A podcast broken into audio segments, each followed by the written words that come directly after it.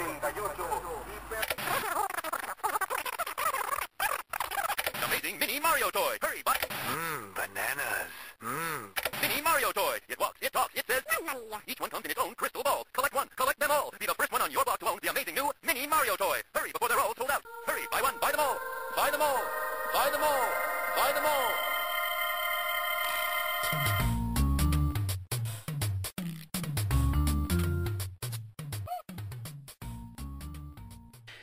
Hei ja tervetuloa Takapelkky-podcastin viidennen jakson pariin. Meillä on jälleen kerran vuorossa retrohenkinen podcasti. Tämän jakson aiheena meillä on GPA-peli nimeltä Mario vs. Donkey Kong. Kuulostiko hyvältä tämä meidän aloitus? Mä olin miettinyt etukäteen tämmöisen kankean versio. Se kuulosti oikein hyvältä. Hyvältä kuulosti. Meillä on aina nämä alut ollut niin kovin hankalia. Menee se puoli tuntia ensin tähän y- ylimääräiseen höppinään ja sitten kun me aloitetaan, niin saman tien menee kielikurkusta alas eikä mennä mitään saada suusta ulos. Mutta Eetu oli siinä äsken äänessä, mitä kuuluu näin kevät-talven taitoksessa. Eihän tässä ihmeitä. Toivottavasti tuo sää vähän rauhoittus kestä tuollaista pelleilyä. Mutta onneksi voi olla sisällä ja pelata videopelejä. Ei ole vielä kevät koittanut savonpää. No se on yrittänyt, mutta sitten välissä tulee lisää lunta ja sitten menee taas pakkas. Mutta sitten tulee taas plussan puoli, sitten on taas jäätä ja sitten me kompastelen tuolla öisiä raivoon. Sohjokeli ainakin täällä päässä tässä kovasti viime aikoina ollut, että tässä varmaan uudet kengät ostaa, kun on va- vasen tota sukkaa aina ihan märkänä, kun käy ulkona pikkasenkin kävelymatkan tekemässä, että toivottavasti se nyt olisi mieluummin edes pikkasen pakkasta tai sitten sulaisi kokonaan pois. Jompsi kumpsi. Mutta mitäs, me ei meillä varmaan mitään semmoista isompaa muutosta tässä parin viime jakson aikana tapahtunut. Me silloin se SoundCloudin juttu tehtiin, päivitettiin jo useampi jakso sitten, siitäkään ei tarvitse mainita. Joten kas, mitä tässä nyt ylipäätänsä muuta voitaisiin höpistä, sä et ole nyt sen kummempaa tehnyt MTGtä pelannut ja semmoista varmaankin. Jep, siellähän aina käy viikkotornaksi pelaamassa ja suurempi tekeminen, mitä viime aikoina on tehnyt, niin se on meillä puheenaiheena tuossa vähän myöhemmin, niin olen siitä nyt vielä hetken hiljaa. Pienen hetken ei tarvitse kauan odotella. Uusi setti oli vähän aika sitten tullut ja seuraava kova vauhti varmaan kohta taas tulos. Vai miten on MTGn kanssa? Oliko se justin tämä uusi, mikä tuli taas ihan hetki sitten? Ää, No, Modern Masters tulee nyt, tuleeko siis se nyt jo perjantaina? Se on sellainen, mikä ei tule niin kuin standardikiertoon, mutta siellä on reprintattu kortteja modernin pelaajille. Se on vielä vähän epäselvää, draftataanko me sitä täällä Savonlinnassa, kun se on aika paljon kalliimpaa kuin normaalisti. Ja, mutta siinä olisi kyllä paljon sellaisia arvolappuja, mitkä kiinnostaisi. Mutta eipä sinne tämä hetkinen, onkaan se jo ensi, vai sitä seuraavassa kuussa, niin tulee sitten seuraava virallinen setti Among Head, josta, jota odotan kyllä innolla. Egy- Egypti-teemainen. Ja lompakko kiittää taas kerran. Kyllä se saattaa vähän kiittää. Kun sinä tuommoista tota, Egy- Egyptistä nyt tulee lä- lähinnä aavikot ensimmäisenä mieleen ja pyramidit, niin eikö se ole tuommoista vähän lähi-itämaista ää, kulttuurin tota vastinetta ollut aikaisemmissakin noissa ekspansioneissa paljon aikaisemminkin. No siis Ar- varsinaisesti... joku ex-Arabian Nights on ollut se ensimmäinen Arabian Nights oli silloin- mikä tuli. Joo, Arabian Nights oli silloin joskus aikoinaan aikoinaan, silloin kun ne ei vielä... Meillä varmaan oli siinä vaiheessa vielä sellainen kunnon lore takana, että oli vaan, Mm. ne oli vaan erilliset maailmat ja niin tässä on maailma, täällä on siellä olevia olentoja, leikkikää niillä, kun nykyään on ihan kunnon lore, loret ja tarinat, ja tuo Among Head on sitten päätarinan kannalta aika tärkeä mesta. Joo, en mitään muita settejä muistakaan nimeltä, mutta kuin Arabian tota, Nights ihan vaan sen takia, kun silloin joskus tuli tutkittua niitä arvokortteja jostain kumman syystä, niin kaikki arvokkaammat tuntuu siinä ensimmäisten tota, settien joukossa oleva, ellei sitten siinä base-setissä suora. No joo, kun silloin Wizards ei vielä oikein hahmottanut kunnolla, että miten voimakkaat jotkut kortit on. Printasit silleen, no tässä olisi teille tämmöinen kortti. Ai mitä, Rik- rikkoako se jotenkin tämän koko formaatin? No ei se mitään. Kyllä semmoista Okei. vieläkin välillä sattuu, mutta No, pelibalanssi vielä hakuisessa vähän tuossa vaiheessa. jep. Ja nykyään enemmän ongelmaa siinä, että printataan uusi kortti, millä on joku uniikki efekti. Silleen, okei, okay, no tää on ihan ok. Itsessään sitten ruvetaan penkaa vanhoja kortteja. Hei, tämän kortin interaction tämän toisen kortin kanssa on vähän naurettava. Siinä oli taas tämä MTG-osio tällä jaksolla. Kyllä. Kiintiö, kiintiön minuutit tänään MTGstä pitää tässäkin puhua. Eetun maaginen minuutti. Kyllä on. Mutta tota joo, eipä itselläkään nyt sen jännempää, mutta kuin mistä me tuossa kohta puhutaan. Paria podcastia tässä ihan mielenkiintoista kokeilin. Uutta semmoista, mitä en ollut itse aikaisemmin tosiaan kuunnellut, ja jos ei ole asia tullut selväksi, niin mä oon aikalainen, aikamoinen podcasti-holisti.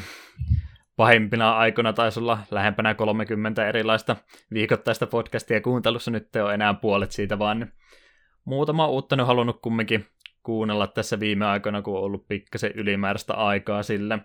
Twitterin puolella oli tämmöinen tapaus, pelidialogi oli seurannut, oliko se mun kanavaa vai tota, meidän ö, podcastin kanavaa, jompikumpi kummiskin, niin tuli sitten tutkittu, että minkälaista sisältöä pelidialogo tekee. Niillä oli itse asiassa aika samanlainen formaatti kuin meilläkin, että paljon puhetta, uutisotsikoita ja sitten on se yksittäinen peli, mistä ne puhuu. Meillä nyt on ehkä vähän enemmän tällä tosiaan retrohenkisempi kuin heillä, mutta kyllä sielläkin jakso näytti Super Metroidille esimerkiksi olevan. Ja muun muassa olikohan seuraava jakso Beginner's Guideista, mistä mä puhuin silloin toisessa jaksossa just, että jännä sattuma, pitäisiköhän sähköpostia laittaa ja kertoa painavan mielipiteen. Yritetään levittää meidän lonkeroita muihinkin podcasteihin. Kyllä. Ja, ja niin, tosiaan suosittelen ehdottomasti kuuntelemaan mainita settiä heillä oli.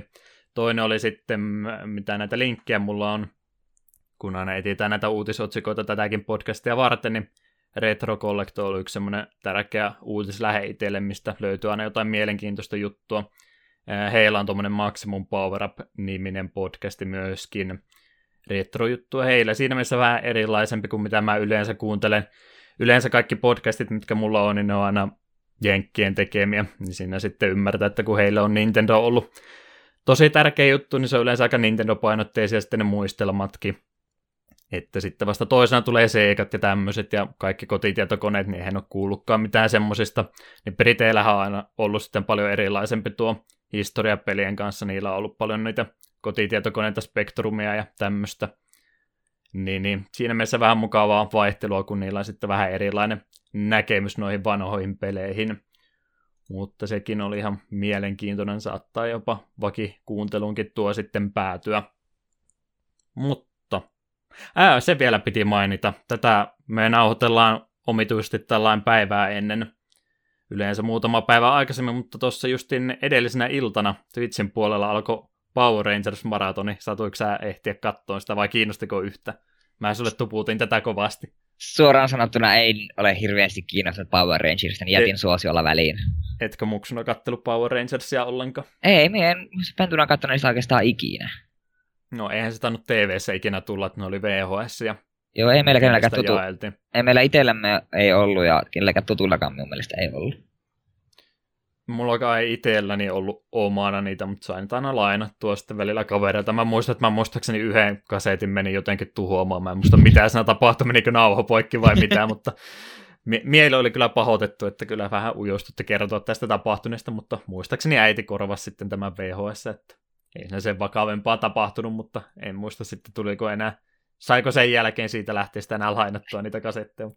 Äkkiä tieto leviää, että Juha hajottaa kaikki VHS. Niin tosiaan mä tykkäsin Power Rangersista muksuna kovastikin, en tiedä minkä takia nyt kun sitä katsoin, niin se on taas pyörähtänyt tismalleen toisinpäin, että se oli niin tota camp-henkistä huumoria, että sen takia oli mukava katsella taas parinkymmenen vuoden jälkeen. Mutta semmoinen komedia toimintahan Japanista, se on, sehän on ilmeisesti tehty sillä että se on tota ne, öö, silloin kun ne ei ole puvuissa, niin ne on sitä omaa tuotantoa, ja sitten se on se itse taistelujutut, ja nämä on sitä Japanituotantoa.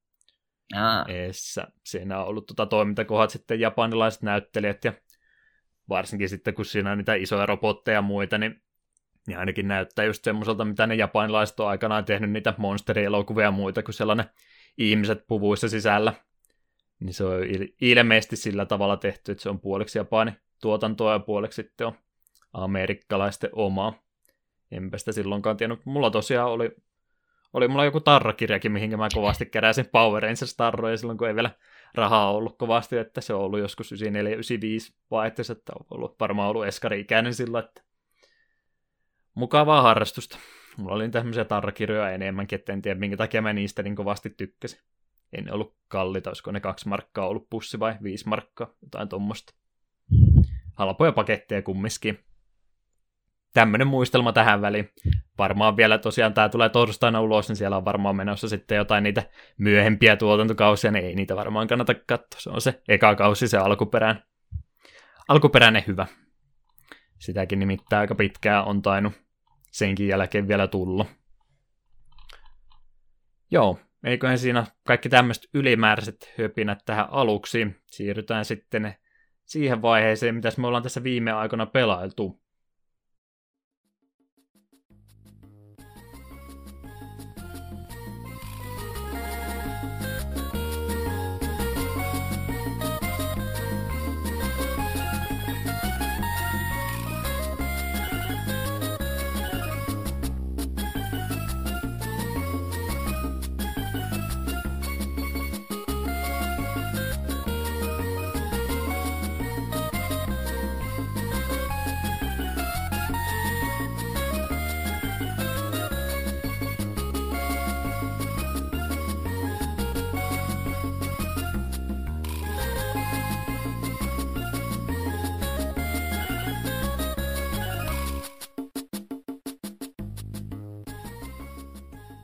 Elikkäs, mitä ollaan tässä viime aikoina pelattu? Yleensä meillä molemmilla on ainakin yksi tai kaksi semmoista peliä, mistä me voidaan molemmat höpistä omat juttumme, mutta nyt sitten poikkeuksellinen tapahtuma, koska Switch julkaistiin tässä juurikin. Vaikka me ollaan retro-podcasti, niin siitä huolimatta ihan, ihan aiheestakin ehkä jutella tästä uudesta laitteesta. Tätä ei varmaan tunnu tapahtumaan seuraavaan pari vuoteen ennen kuin mitään uutta konsolia on tulossa, niin antakaa anteeksi, mutta puhutaan nyt uudesta raudasta tällä kertaa. Ei tule tämmöistä samanlaista tilaisuutta kuitenkaan myöhemmin tulemaan. Eli mä puhuin silloin aikaisemmin, että mä olin pyöritänyt päätökseni ja ennakkovaraisen Switchi, ja ajattelin, että mä pidän tässä pitkän monologin, mutta sitten tapahtui jotakin, mitä ei tapahtu. Tapahtui semmoinen juttu, että olin kovin vahvana, että en, en osaa sitä vielä julkaisussa. Julkaisupäivä tuli. Sitten oli vähän sille olisi se kyllä aika kiva, mutta ei, minä pysyn vahvana. Sitten katselin ihmisten striimejä, muun muassa sinun, kun pelasit mm. Zeldaa, ja koko ajan vaan jäytää mielessä, ei hitsi, tuo kyllä näyttää niin hyvältä. Sitten maanantaina menin kauppaan, kävin leikilleni katsomassa pelihyllyltä, no ei tänne paikalliseen Prismaan ollut vielä silloin tullut, ja sitten kauppareissun päätteeksi totesin, että ei hemmetti, ja käänsin auton kohti City Marketia ja poistuin kaupasta mukana niin Switch, hmm. Snipper Clips ohjaanpaketti ja Zelda. Puolet ajasta olin silleen, että voi minun itse hillintä, niin nyt olen pettynyt sinulta toinen puoli minusta. Sitten yes, uusi Nintendo-konsoli! Ruokaostokseen tuli heti huomattavasti lisää hinta. Joo, sieltä tuli semmoinen pieni piikki. Ihan näin mielenkiinnosta, mielenkiinnosta johtuen ja pieni otanta toki on, mutta mikä siellä oli tilanne, oliko niitä paljon hyllyllä on poimittavissa vielä noinkin jälkeenpäin. No itse siis silloin julkaisu, no, en ole, tai siis silloin heti julkaisu maanantaina, niin niitä oli kolme tai neljä konsoli vielä sen jäljiltä, kun mie otin. Ja nyt itse asiassa tänään käytiin viimeksi taas pokkisessa sittarissa, niin kattelin, niin siellä oli olisikohan yksi tai kaksi ehkä lähtenyt enemmän liikkeelle. Kyllä muutama kappale se edelleenkin on ja myös yksi Pro-controlleri, jota vähän aikaa pyöritin, mutta totesin, että me en ainakaan vielä sitä tarvitse. Ah, sä et ottanut sitä sitten vielä. No me 70 lisää ohjaimesta on aika paljon, kun minusta tuo Joy-Conin grippi itsessään on ihan pätevä ohjain. Ohjaimista muutenkin tämmöinen varmistuskysymys, että me ollaan samalla altupituudella. Teithän sä oikean valinnan ja otit tänne neon värisen ohjaimen. No itse asiassa, kun siellä oli... Niin... sä harmaat? No kun siellä oli harmaat vaan. Ai ai ai. Nyt siellä oli neonvärisiäkin. Mutta myös sen Snipperclips-paketin, niin siinä tuli kyllä. Mutta nämä on päinvastoin. Siinä tuli. Mutta nämä on päinvastoin. Mikä sinulla punainen on minulla. Niin onkin. Sitten me, sitten me jälkeenpäin että ei, jos mä sanon neon värisen, niin sitten mulla olisi kaksi punaista ja kaksi sinistä sille, että me saisin yhtä aikaa kaksi sinistä käyttöä kaksi punaista käyttöä, joka on todella hienoa, mutta ehkä meitä selviän tästä kauheasta. Mm. Joo, mä itse halusin nimenomaan tuon neon värisen, kun on noin kaikki nykyiset laitteet yleensä on tuommoista mustaa tai harmaata, niin pikkasen väriä on kiva saada välillä tuohon datakeskuksen ympärillekin. Joo, kyllä mä itsekin sen ottanut, mutta sillä, mun mielestä sillä, silloin maanantaina kun kävin ostamassa, niin silloin siellä oli vaan harmaita siinä hyllyssä, niin nappasin sen sitten. Mites puhutaan nyt ylipäänsä yleisesti tuosta laitteesta, mikä nyt on tuntuma 379 tämmöisestä käsikonsoli peruskonsolihybridistä liikaa. Tuliko rahoille vastinetta? Me en ole vielä 100 varma. Siis me on iloinen, että me tuon ostin, mutta pieni ääni mun päässä koko ajan sanoo sille, että olisiko ehkä kuitenkin kannattanut ottaa jonkin, jonkin aikaa, että se olisi edes vähän halventunut, tai sitten tai saanut jonkun bundlessa jonkun pelin. Et mä vielä vähän kiikun kaaku, että onko se tuon julkaisuhinnan arvoinen. Molemmat ollaan ainakin tota TVn kautta varmastikin käytetty, mutta onko sä tätä ihan tämmöisenä käsikonsolina vielä koittanut? Joo, me itse tuossa yhtenä iltana himotti pelata vähän Zeldaa samalla kun katsoi telkkaria, niin nappasi se irti ja kokeili, niin kyllä semmoista käsikonsolillakin toimii ihan kivasti. Kyllä se vähän lämpenee, mutta ei niin paljon, mitä voisi kuvitella. Ja kyllä se on eh, yllättävän mukava niin kuin kädessä. Ei ole liian painava. se kumminkin niin paljon tota, raudan puolesta vahvempi kuin mitä 3 ds että kyllä tuolla pystyy paljon enemmän tekemään kuin sillä. Jep. Tulevaisuudessa varsinkin sitten, kun rupeaa muitakin pelejä sille tulemaan, kun nämä pari, mitä nyt tässä julkaisuyhteydessä oli.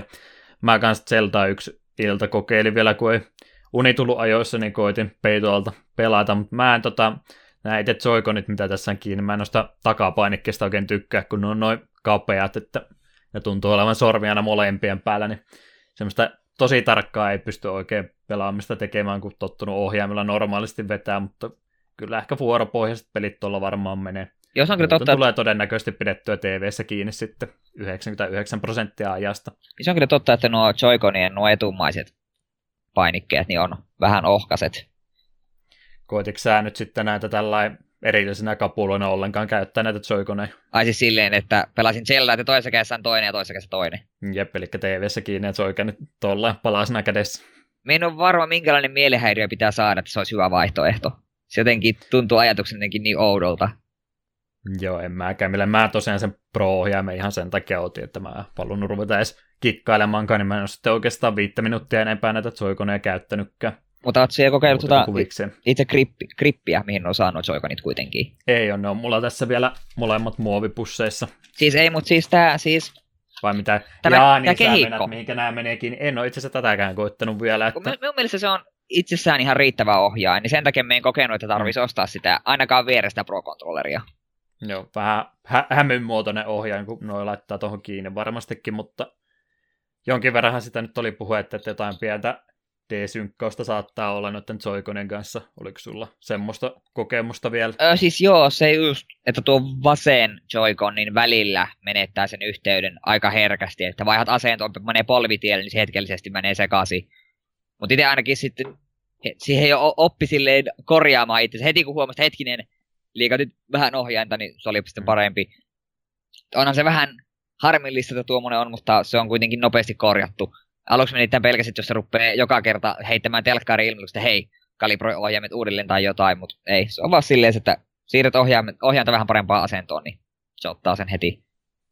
Onhan se silti harmi, että pelaajan puolesta täytyy tuommoista sopeutumista tehdä, että se, on se olisi joku toimisi aina. Mm, se voisi olla, että jossain vaiheessa tulee sen verran hektinen, nopeatemmoinen peli, niin sitten ehkä se pitää se Pro-controlleri ostaa varalta en tiedä mikä, kun Nintendohan laittoi sitten siitä sitä tiedotetta, että hei, onko sulla akvaariota esimerkiksi, että se saattaa sekoittaa tota peliä ja myös muut tuommoiset langattomat yhteydet, niin mitenköhän ne oikein testannut tuolla Nintendon päästä tota, no, että niillä on ollut vain TV ja tuo pelkkä pelikonsoli kiinni, etteikö ne ole tullut mieleen, että siellä saattaa olla asiakkailla ehkä jotain muutakin langattomia laitteita tällä hetkellä, mitkä saattaa sekoittaa sitä yhteyttä. Kuten esimerkiksi langaton verkko, mikä menee tuossa Switchiin. Mm, Switchissä itse asiassa on niin johdo, tuota, langallista paikkaa. Ihan loogista, koska se on kuitenkin... Niin, no. Mutta vähän omituinen. Tosiaan toi telakka, mihinkä toi te, ää, tämä näyttöpuoli menee, niin se on aika tuommoinen hepperöiden muutenkin. Jotkut on sitä valittanut, että se saattaa näyttöä naarmuttaakin. Itse en ainakaan voi tätä allekirjoittaa, en tiedä mitenkä voimalla ihmiset sitä oikein tuohon tunke. Joo, en meikä mitään sellaista huomannut, mutta yhdellä kaverilla oli on kyllä ollut siis semmoista ongelmaa, että se telakka ehkä viallinen tai jotain, että se ei niin kuin TVC yhdistä kunnolla, että pitää johtajan kanssa renklailla. Jos, jos, ottaa, jos ottaa kokonaan, niin kuin, se sai sen niin kuin toimimaan, mutta sitten se yhtenä iltana otti sen kaverille mukaan, tuli takaisin, niin taas oli sama rumpa, että piti johtajan kanssa renklailla uudelleen ja uudelleen, kun se lopulta yhdisti. Tosi siinä vissi muuallakin oli, että joidenkin telkkareiden kanssa on ongelmaa, että se ei tuossa jotenkin osaa heti yhdistää. Itellä ei ole sitä kyllä ollut. Harmi tosiaan tulee aina, no saattahan olla toki semmoisia liioteltu, että ainahan se on se muutama ihminen, jolla niitä ongelmia on, niin ne sitten on ne ainoat, jotka sitä asiasta huomauttaa. Ne voi olla, että valtaosalla toimii ihan normaalistikin, en tiedä sitten. Harmihan se on aina, kun aina tämmöisiä juttuja näiden konsoleen julkaisuyhteydessä sitten päällimmäisenä tulee esille. Jep. Mutta, mutta mitäs tuosta laitteesta nyt ylipäätänsä muuta voisi oikeastaan sanoa? Siellä nyt ei pelipuolella ole aika hiljasta vielä tällä hetkellä. Me kahdesta pelistä tuossa puhutaan kohta. Shoppipuoli on vielä aika tyhjä. Siellä on vaan ne Neo pelit mistä me puhuttiin silloin, ja digitaaliset versiot näistä parista pelistä, mitä nyt julkaisuyhteydessä tuli. Niin. Ja sitten siellä oli Savon Knight se paketti, missä on DLC mukana, ja nyt just viime viikon puolella tuli se mm, Blaster Master uusi, rem- ei remasteri, mutta semmoinen reimagining, oliko se Blaster Master Zero nimellä, mikä mun piti ostaa, mutta kun tässä on joku toinenkin peli tällä hetkellä päällä, mitä ei malta lopettaa pelaamasta, niin se on vielä jäänyt hommaamatta. Ehkä jossakin kohta. Ja ittenikin se kyllä kiinnostaa, ja mitä, eikö se kymppi hinta, että se ei ole kovin paha? Joo, ei se kyllä mikään kallis ollut, että kymppi 15 oliko se siinä, siinä akselilla. Halvalla lähtee kummiskin. Öö, siinä varmaan nyt itse tuosta laitteista päällimmäiset asiat on, jotenka... No laitteista puhutaan... itse haluaisin vielä sanoa, että me vähän yllätyin, että tuossa telakassa itsessään ei ole niinku mitään teknologiaa, siihen menee vain johtopaikat. Me niinku alu, aluksi Joo. ajattelin, että se olisi niinku sille tuossa telakassa olisi jotakin, että joka on vähän niinku boostaa sitä pelatessa TVn kautta, mutta ei. Itse asiassa pelit toimii paremmin melkein joissakin tapauksissa käsikonsolimuodossa kuin telakassa. Joo, niinhän ne toimii, kun ne on tässä pienellä näytöllä, mikä tämä itse konsoli varsinainen osa on, niin se on 720p. Ja sitten kun sä telakkaan laitat, niin se upscalaa se TV sen tonni 80. Siinäkin mielessä se vaan rasittaa oikeastaan enemmän, kuin se laittaa tuohon telakkaan kiinni. Niin mäkin vähän silloin, kun tota, puhuttiin, että minkälainen tämä laite tulee olemaan, niin oletin kanssa, että siellä jotain teknologiaa olisi, mistä se saisi vähän lisää potkua.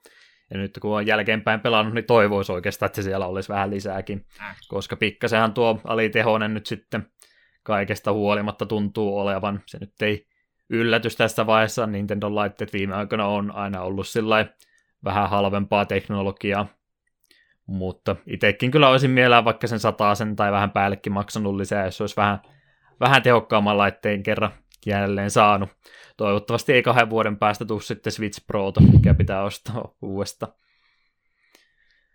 Mutta niin, kaksi peliä, mistä meidän piti Switchiltä puhua puhutaan snipperklipsistä enää ensiksi.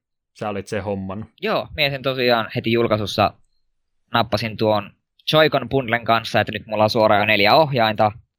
Ja kun peli herätti mun mielenkiinnon heti, kun eka trailerit näin, että niille, jotka ei tiedä, niin pelihän on siis koko nimeltään Snipperclips Cut It Out Together, joka on musta ehkä hienoin pelin nimi ikinä. Hmm. Niin se on 2D puzzle-peli, joka on suunniteltu kahdelle pelaajalle. Molemmat pelaajat käyttää ohjaamena just tuosta yksittäistä joikonia, liikuttaa sellaista hassua hymyilevää palikkaa, jotka voivat, mikä on suomen kielen termi, overläpätä, eli mennä silleen toista päälle ja sitten leikellä toisiaan sitten erilaisiin muotoihin. Ja sitten myös hahmoja voi pyöritellä, joilla voi leikata vähän uudempiin muotoihin. Ja näitä sitten ominaisuuksien avulla pitäisi yhdessä selvittää pusleja, jotka vaihtelevat, että kannan vettä paikasta A paikkaan B. Tai sitten leikka, leikatkaa itsenne tuohon tiettyyn muodostelmaan. Se on ihan hauska ja suloinen peli. Pelihän on muuten vain digitaalisena, ja tuossakin oli siis Joikonien lisäksi vaan latauskoodi. Hmm. Ja vissi itse peli yksinään onko 15 euroa, että ei ole kovin kallis. Ja sitä voi kyllä pelata yksinään niin, että napin painoksella se että kumpaa palikkaa se liikutat. Mutta en voi kyllä kenellekään suositella, että yksin pelat ostaisi, että tuo on suunniteltu kahdelle pelaajalle ja niin se on parempi. Mutta että voi kumminkin läpäistä pelin sillä vuorotelle, että se ei mikään vaadi niin tarkkaa ajoitusta, että sun pitäisi kahta joikonia yrittää tasapainotella yksiksi. Ei, ei sentään tarvitse. Joskin minä kyllä mietin, että muutama pusle on ollut jo semmoista, mitkä on vaatinut sitä, että se on pitänyt toisella, niin, tai sille, että minä on esimerkiksi pitänyt jotain esinettä paikallaan puskemalla koko ajan sitä vasten ja sitten taas kaveri hoitaa jotain muuta sillä välin. Niin minä olen varma, että vai onko siinä sitten yksin peliä niin, että se pystyt lukitsemaan sen hahmoa, että se pysyy niin kuin paikallaan? Jos pitäisi rattaita pyörittää, niin herkästi jos et paina mihinkään suuntaan, niin se ratas lähtee pyörimään toiseen suuntaan ja pyörittää sinua ja työntää sinua sitten poispäin. Eli oikeastaan kaikki, mitä mä tuosta pelistä on kuullut, se on niinku melkein parempi vaihtoehto, jos jotain kaksin peliä haluaa, kuin toi vaan Switch, mitä me nyt sitten ei kumpikaan hommattu. Jep, 50 on liikaa siitä. Joo.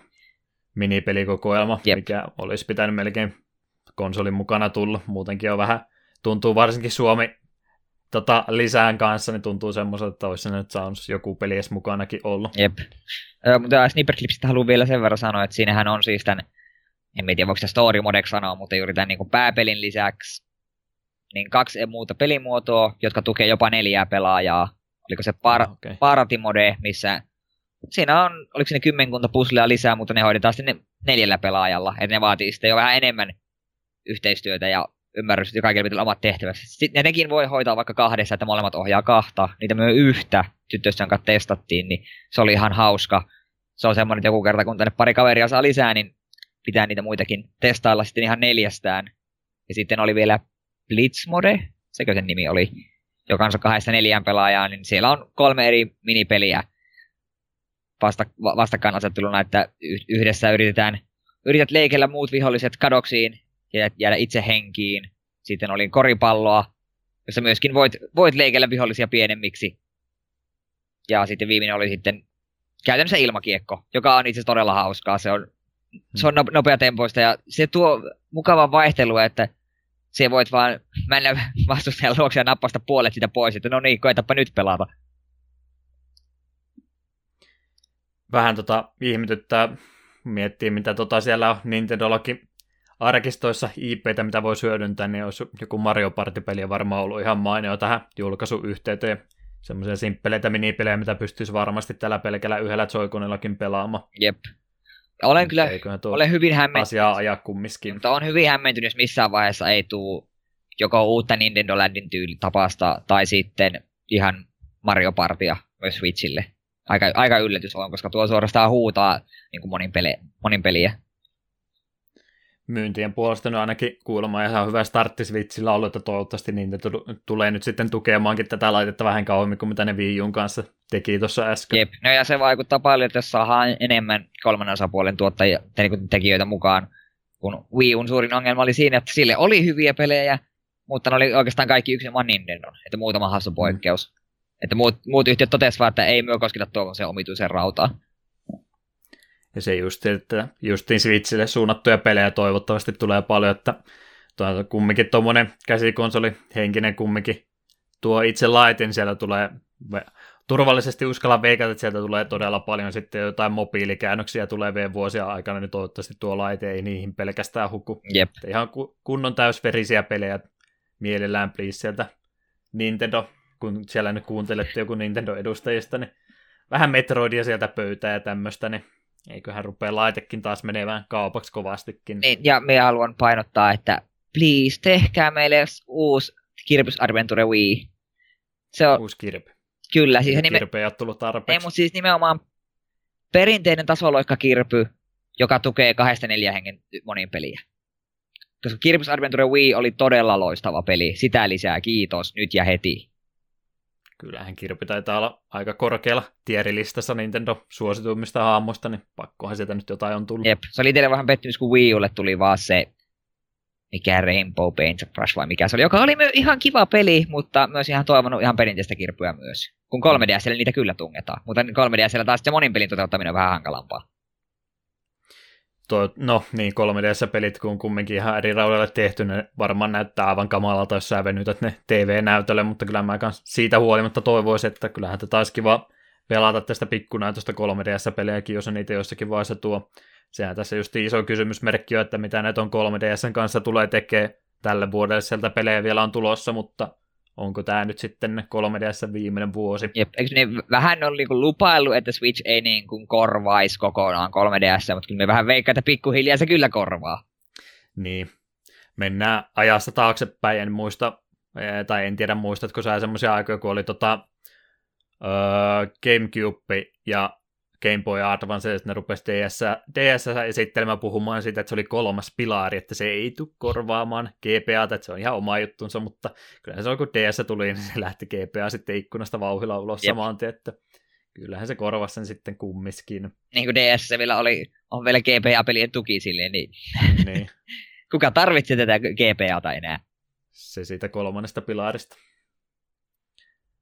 Ää, niin. Mulla meni ajatus poikki, mitä mä olin sanomassa. Muistatko säkään enää? Ai mitä sä olit sanomassa? Laitteesta? No en itse asiassa muista, mitä olit sanomassa. Kir- kir- niin, kirpeistä sä puhut. Tuli ihan sinne joku uusi kirpi vähän aika sitten. 3DS joku propopotti. Joo, se, se tuli jo viime kesänä mahdollista. Aika menee nykyään niin nopsaan, kun Joo. me vanhetaan, vanhetaan niin kovaa Jep. vauhtia, niin ei pysy enää perässä. Olen sen pelannut ja se on jälleen todella mainio kirja, mutta siis sitäkin pelatessa oli silleen, miksi tämä ei ole Wii Ulle ja vaikka monin pelin kanssa, me haluamme pelata tätä porukalla. Niin, sä toivot jotain uutta kirpeä, mä toivon, että miten se olisi uusi Chrono, Chrono Triggeri sieltä voisi olla vaikka onhan siellä JRPGtä tulossa, mutta nehän silloin joskus kauan kauan sitten puhui, oli se Chrono Break, oli joku tien, työn nimi aikana, mutta siitä ei ikinä tainnut mitään tulla. Oliko se sitten, perustuko se yhtään mihinkään muuta kuin huhu puheisiin vaan, mutta siellä olisi kyllä Nintendo paljon sitä RPG-puolta, missä olisi paljon paljon semmoisia titteleitä, mitkä kaipaisi uusia osia, niin en ymmärrä, miksei ne vaan kaiva sieltä naftaliinista niitä pois printtaisi rahaa sitten niillä, kun just jotain uutta Chrono Trigger-peliäkin julkaisisi. Ei, vähän kosiskelevat lisää Square Enixia, niin hyvin menee. Potentiaalia olisi vaikka mihin, mutta en tiedä sitten, onko työvoimaa kaikkia mahdollista toteuttamaan. Mutta Snipperclipsistä oli varmaan kaikki. Tuossa oli joku muukin peli ilmeisesti Switchille tullut, mistä on ehkä vähän puhetta ollut viime aikoina. Mikähän se mahtoi olla? Mikähän se oli? Olisiko se ollut joku semmoinen konsolin myyjä? Joku semmonen mitätön pelisarja kuin Legend of Zelda. Ah, Zelda, niin se oli se CD, CD-illä ollut pelisarja. Ja kyllä, juuri se. CD-illä. Uh, Breath of the Wild ollut tässä mulla kovassa pelailussa, se on ollut sullakin kovassa pelailussa. Kyllä. Se... System selleri molemmille. Kyllä. Mulle oli ainakin ää, varma ostos, kun ei tosiaan Wii ollut ja Switch vähän kiinnosti, niin pakkohan se Zelda oli ostaa siinä tosiaan meillä oli ihan ensimmäinen takapelykky-podcast-jakso silloin kauan kauan sitten, ei sitä montaa kuukauttakaan vielä, puhuttiin ihan ensimmäistä Legend of Zeldasta ja tuli siinä mainittu, että mä en ole Zelda-fanipoika oikeastaan, mä en ollut siinä vaiheessa pelannut mitään mutta kun Link to the Past ja sitten se eh, Link Between Worlds, mikä oli vähän samalle pohjalle tehty peli. Niin, niin. Ö, täytyy sanoa, että ei mulla sellainen mitään ma- mahottomia odotuksia tuota peliä kohtaan ollut, mä vaan kun kumminkin iso pelisarja kyseessä, niin kiinnosti siinä mielessä, mikä sitä on vähän eri tavalla ilmeisesti tehty, niin tästä saattaisi jotain hyvää olla luvassakin, niin sillä tuli ostettu, mutta sä oot pelannut enemmänkin Zeldoja sitten. Joo, mainitsin sinne kanssa podcastissa, myös luettelinkin kaikki mitä on pelannut, että melkein kaikki, kaikkia pääsarjan Zeldoja olen pelannut. Itse olen, itse olen kaikkia niin kuin kotikonsolille tuli, että Zeldoja on pelannut, ainakin jossain muodossa. Mm. Että en ehkä itseäni niin kuin sarjan suurimmaksi faniksi laskis, mutta jonkin sortin faniksi kyllä. Että sulla vähän enemmän kokemusta noista kummiskin ollut. Mutta miten tämän kanssa avoimen maailman Zelda, aikamoinen muutos siihen kaavamaisen tapaan, miten nuo edelliset pelit, pelisarjan pelit on ollut. Maistuiko? No kyllähän se niin maistui itse kaikin puolin siinä, oikeastaan kaikki, suur, kaikki toimii jollain tapaa, mutta mie en kuitenkaan itse lähde tähän 10 10 hypejunaan. Mm. Ei todella, missään... todella hyviä arvosteluita peli saan. Jep, ja minusta ehkä vähän turhankin anteliaita jo, joissakin paikoissa ollut, että onhan tämä totta kai hyvä peli, eihän siitä nyt voi niin kuin edes väit, väitelläkään, mutta ei se silti täydellinen ole. Ja siinä tiettyjä pieniä asioita, mitkä jonkin verran söi mun peli-iloa ilman kuitenkaan, että ne olisi pilannut peliä minulle. Öö, mä tykkäsin vielä enemmän tästä pelistä, mutta puhutaan vaikka niistä ongelmakohdista, mitkä ne sulle oli, mitä sä olisit halunnut, että olisi peli tehnyt eri tavalla. No aloitetaanpa siitä kaikkein isommasta aiheesta, mitä aika monessa muuallakin paikkaa on. Aseiden kulumisesta. Kyllä, miten arvasit? Arvasin. Joo, se on ollut se iso murheenkryyni monille. Mua se ei ole haitanut niin kovasti, mutta sä, sulle se on ollut ongelma. No, sekin on vähän niin kuin semmoinen, että ei se ole semmoinen iso ongelma, mikä koko ajan painaa mieltä, mutta välillä niin kuin tuntuu siltä, että jos sulla on perusmiekka, joka menee vahingoittuu pahasti kolmen vihollisen jälkeen, niin jossain mm. on kyllä jokin mennyt pieleen. Joo, vaikka ne aseet olisi ruosteessa, niin nyt pitäisi napsahtaa kolmannella nyölinä, ellei ne nyt sitten ihan umpiruostessa ollut, mutta siis peli alkupäin aseetkin, niin ne on yleensä yksi puolitoista enemikämppiä kestää ja sitten ne räjähtää käsiin, että ne on jostain paperista tehty. Jep, ja kyllä sitä on niinku puolustettu siltä, että se peli pakottaa sut, että sieltä voit turvautua yhteen aseeseen, mm. joka on kyllä ihan niinku hyvä huomio. Ja onhan se hienoa, kun Luke tulee, että okei, okay, ase on vahingoittunut, niin otat kunnon otteen miekassa ja heität sen vihollisen naamaa, joka räjähtää kriittiseksi osumaksi, niin onhan se hieno fiilis. Sitten se taas toisella aiheuttaa sitä, että löydät jonkun hienon kahdenkään jäämiekan, sillä että jes, en muuten uskalla käyttää vielä hetkeen, koska me en halua tätä hajoaa mulle se pitäisi olla isompikin ongelma, kuten mä sanonut monta kertaa, että mä säästelen kaikkia rajattuja käyttömäärä omaavia esineitä aina loppuun asti, jos niitä sattuu tarvittamaan. Niin kyllähän se on mullekin tuossa nyt tehottomasti käynyt, että siellä on just niitä Guardian-aseita ja tämmöisiä, mitä mä jemmailen ihan loputtomia, että mä otan vasta sitten jotain pomoa vastaan ne käyttö, että tulee aina pyöritettyä niitä heikoimpia kädessä ja sitten vasta tosi paikan tullen tulee niitä parempia aseita vasta otettua käyttöön. Jep, sillä itsekin meni, ja kun main questin aikana saa niitä tiettyjä uniikkia sitä, mitä voi korjata, jos ne hajoaa, niin niitä me sitten loppupomo tuli ja meni, ja ne asiat oli edelleen inventaarissa koskivat, kun en uskaltanut käyttää, en halunnut. Mutta tosiaan ei se ole mulle semmoinen hirveän iso ongelma ollut, että mä en niihin aseisiin sillä tavalla ikinä kiintynyt, että ei muuta kuin sieltä vaan uutta tilalle ja pikkanenhan semmoinen breikki se siihen tempoon on, kun sä joudut siellä aseita valikoimaan sitten vähän väliä kesken taistelu, mutta kuluu sellainen nopeata tahtia. Aina tulee napattua, mitä sinä vaan käteen tarttuu, niin heiluttelee sitä niin kauan kuin se kestää, niin ei se ole mua sillä haitanut ollenkaan, mutta sitten kun ihmiset argumentoivat, että no jos tämä peli olisi semmoinen, että ne aseet hajoisi ollenkaan, niin eikö se olisi parempi, niin ei mulla kyllä siihen mitään vasta-argumenttia ole sitten, että jos se olisi perinteisempi siinä mielessä, että sä saat tiettyjä aseita vaan ja kestää loppuun asti, niin saattaisi toi varmaan parempi peli olla. Niin no se on vähän silleen, kun me tykkäsin kuitenkin käyttää niitä eri aseita, että välillä oli mukava heiluttaa kahden käyn nuijaa, sitten kun se hajoaa, niin keihään käyttö niin poispäin. Mutta ehkä mun suuri ongelma kuitenkin on siinä, että se durability on liian matala. Nostettaisiin mm. jonkin verran, tai vaihtoehtoisesti antakaa mahdollisuus korjata ihan niin kuin perusmiekkojakin. Joo, se, että jos me löydän ole. mahtavan tulimiekan, niin sitten kun se menee vahingoittuu pahasti, niin me voi mennä johonkin ja korjata sen, eikä me tarvitse lähteä toiselle puolelle maailmaa ehtimään, että olisiko sinne spoonannut uusi. Niin, niin, niin. Pari asettahan just, mitkä tarinaan liittyy, niin niitähän pystyy vaan korvaamaan ja korjaamaan, mutta ne taisi olla aika kalliita operaatioita. Joo, se Et... oli vähän, me sen ekaan aseen kun sain, niin juttelin sille hepulle, joka voisi tehdä, niin sitten katselin vaan niitä esinevaatimuksia, se haluaisi toisaalta, no ei sitten, mm. pidä keihäsi mokoma. Mä en ole tätä ottanut selväksi, koska mä en uskaltanut käyttää niitä aseita, eli kyllä tämä ilmeisesti mullekin ongelma ollut, mutta mä en ainakaan myönnä sitä, että se mikään iso ongelma olisi. Peli suunnitteluvalinta. Jo, joillekin se toimii, joillekin ei. Itselle tuo nyt ei semmoista isompaa murheenkryyniä tähän mennessä aiheuttanut. Ö, muita ongelmakohtia. Mä voisin ehkä sen sanoa, että se on kanssa aika iso poikkeus. Zeltassa on paljon ikonisia melodisia kappaleita, niin tämä on aika kevyt musiikkipuolelta. Tämä on vähän enemmän semmoista tunnelmaraitaa vain siellä taustalla. Joo, minun itteni se itse asiassa haitannut yhtään. Myös jotenkin sopii paremmin kuin jollain lumisilla vuorilla meneet. Hmm tai metsästä ruohikossa kettuja, niin se jotenkin semmoinen luon, luonnollinen musiikki sopii musta paremmin. Ei ole mahtipontinen orkesteri siellä soittamassa hirmusta musiikkia jatkuvasti. Jep. Tää, tää ominaisuus tekisi tästä hyvän podcastin kuuntelun peliä, mutta mä en ole halunnut sitä tehdä. Mä kyllä ihan nautiskelen joka ikisestä sekunnista, mitä tuossa pelin kanssa tulee vietettyä, niin ei mitään ylimääräistä häiriötä kyllä itsellä pyöri siinä samalla. Oliko jotain muita huonoja puolia tä... ennen kuin ruvetaan puhumaan niistä hyvistä puolista. On mulla täällä muutama kohta vielä. Tämä nyt on vähän semmoinen, että päättää, onko tämä hyvä vai huono. Nämä niin sanotut Ubisoft-tornit, joihin pitää kiivetä huipulle, ja saat mappi avautuu. Niin se oli, se oli kanssa vähän semmoinen... Eh. Mutta toisaalta me tykkää, että ne, ne toimii paremmin kuin esimerkiksi Far Cry ja muissa näissä Ubisoftin peleissä, että se ei suoraan näytä, kun se aktivoit sen, että no niin, tuolla on sidequestit ja tuolla on unikit jutut, vaan sun pitää oikeasti itse niin katsoa, että missä on shrineit ja muut. Siitä me niin tykkää, että se kannustaa kuitenkin tutkimista. Se, kun löydät sen torrin, niin se ei automaattisesti sano sulle, että mi- missä on mitäkin, vaan sun pitää silti itse etsiä. Siitä me niin tykkään. Kuka on lanseerannut termi Ubisoft-torni. Tämä oli ensimmäinen kerta, kun mä kuulin. No jos on ikinä pelannut just Far Cryta tai sitten näitä näitä, apua mikä se pelisarja, Assassin's Creed, mm. niin tottu näihin, aina pitää johonkin radiotorniin tai näköalapaikkaan mennä, siellä sitten painat nappia, niin yhtäkkiä näyt, au, kartta aukeaa ja näet, että tuolla on sidequestit ja tuolla on kerättävät esineet. Heilutin täällä päätä, sen merkiksi en, en ole pelannut valitettavasti.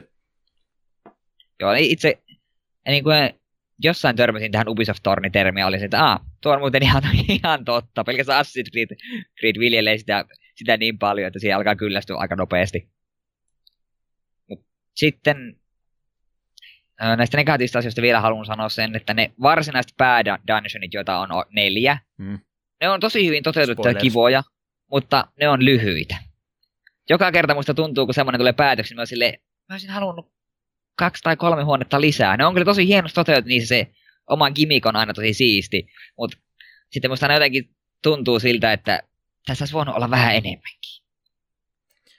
Joo, on ne kieltämättä aika lyhkäisiä ja kun niitä vaan se muutama kappale on, niin, niin ei niitä pitkäksi aika jää, että muutenkin noin tuommoiset luola puslet jutut, mitkä on niitä sieltä ää, perusjuttuja, niin ne on aika semmoisia pieniä suupaloja, mitä sitten tuossa peliaikana ylipäätänsä tulee, että niitä ei hirveästi ole loppu. Tai no onhan niitä, niin siis niitä raineja varsinkin on paljon, mutta ne on tosiaan aika lyhkäisiä kaikki. Joo, niin ne, ne me lasken hyvin puolin, niistä meidän puhuu vielä se enempää. Se minun viimeinen kohta, mistä jotkut ihmiset sanoneet, että jes, tämä on ensimmäinen oikeasti vaikea Zelda. Joo, vaikeusaste on vähän korkeampi, mutta vaikeusaste on myös samalla hyvin omituinen, koska tietyt viholliset ja guardianit lyö niin tajuttoman kovaa, että ne one-shottaa siut, ilman, että niillä on välttämättä niin se taistelu niitä vastaan on kovinkaan monimutkainen. Ja sitten taas varsinaiset pomot on tosi helppoja. Et, musta tuntuu vähän omituisesti, että mulla on enemmän vaikeuksia tiettyjen perusvihollisten kanssa, joilla on paremmat gierit kuin minulla, kun sitten jos me mään eeppisiin pomotaisteluihin, mitkä on tosi nopeasti ja helposti ohi. Joo, rupesin kanssa miettimään, mitä bosseja itsekin on vetänyt, niin ajattelin, että no, se varmaan johtuu siitä, että mä aina käytin niitä parhaita varusteita niitä vastaan, mutta ei mikään bossi siltikään niin paljon vahinkoa tehnyt kuin yksi isompi jättiläinen, joka huitaisi kaksi kolmasosaa helteestä pois yhdellä kertaa. Jep, eikä tarvitse olla suurimpi jättiläs, ihan just perus, ne is- isommat moblinit tulee no, Dragonbone sta- tuolla meissillä vetämään sinun turpaan, niin se on henki pois hyvin äkäisi, jos ei ole heltit täynnä. Joo, ei se niin paljon haittaisi, jos se peli jotenkin telegrafioisi sen paremmin, että mikä tekee enemmänkin vahinkoa, että se tulee yleensä aina yllätyksenä, että miten multa lähti noin paljon helttiä pois yhtäkkiä. Jep, että ei tätä mun mielestä, jotkut vitsailut, että tämä on Zeldojen Dark Souls, mutta ei mm. tämä taisteleminen ihan niin moni, monipuolista ja aika harvoin ei, jäät katsomaan vihollisen liikkeitä. Se on, menet vaan iholle ja mätkit, mätkit menemään, teet ehkä yhden dodge ja se oli siinä. Että se vaikeus tulee vaan siitä, että ne viholliset vaan lyö tosi lujaa. Ei ne, niiden tekoäly ei ole mikään semmoista super monimutkaista. Joo, ei kyllä ne aika nopsaa oppii väestelemään sitten, että se vaaran tunne siitä sitten lähtee. Varsinkin kaikki kiipeily ja tämmöinen, niin sä pääset aika nopsaan sitten turvaankin niiltä. Jep. Mutta nämä oli nämä minun huonommat puolet. Että... Joo, se on aina hyvä ottaa nämä huonot puolet tähän alkuun. Nyt kaikki on ihan tota, kiukuissa saa kuuntelee, että minä ei tykännyt sitä pelistä ollenkaan. Minä laitan tämän podcastin kiinni. Otetaan ne hyvät puolet. Onhan tuo todella kova peli. Onhan se ihan mielettömän hyvä peli silti. Ja juurikin yksi mun suosikkipuolia on just tämä maailman tutkiminen. Se on va- mm. Maailma on tosi iso ja siellä kaikki alueet tuntuu erilaisilta. Se on jotenkin palkitseva sille olla sieltä, minä lähden nyt tuonne ja sitten katsot, mitä kaikkea sieltä löytyy.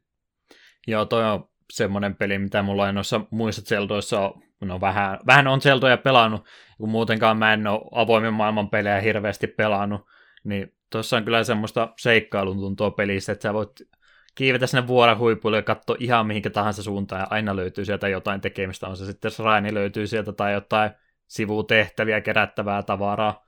Ei niinku yhtään tylsää hetkeä mulla ton peli parissa ollut muuta kuin välillä, välillähän siinä tulee semmoista taukoa, kun joutuu kokkailemaan ja muuta, mutta se nyt ei semmoista isompaa ongelmaa, joten se kuuluu siihen kokonaisuuteen kumminkin. Sulla ja. ei ollut sitä kokkausta huonoissa puolissa.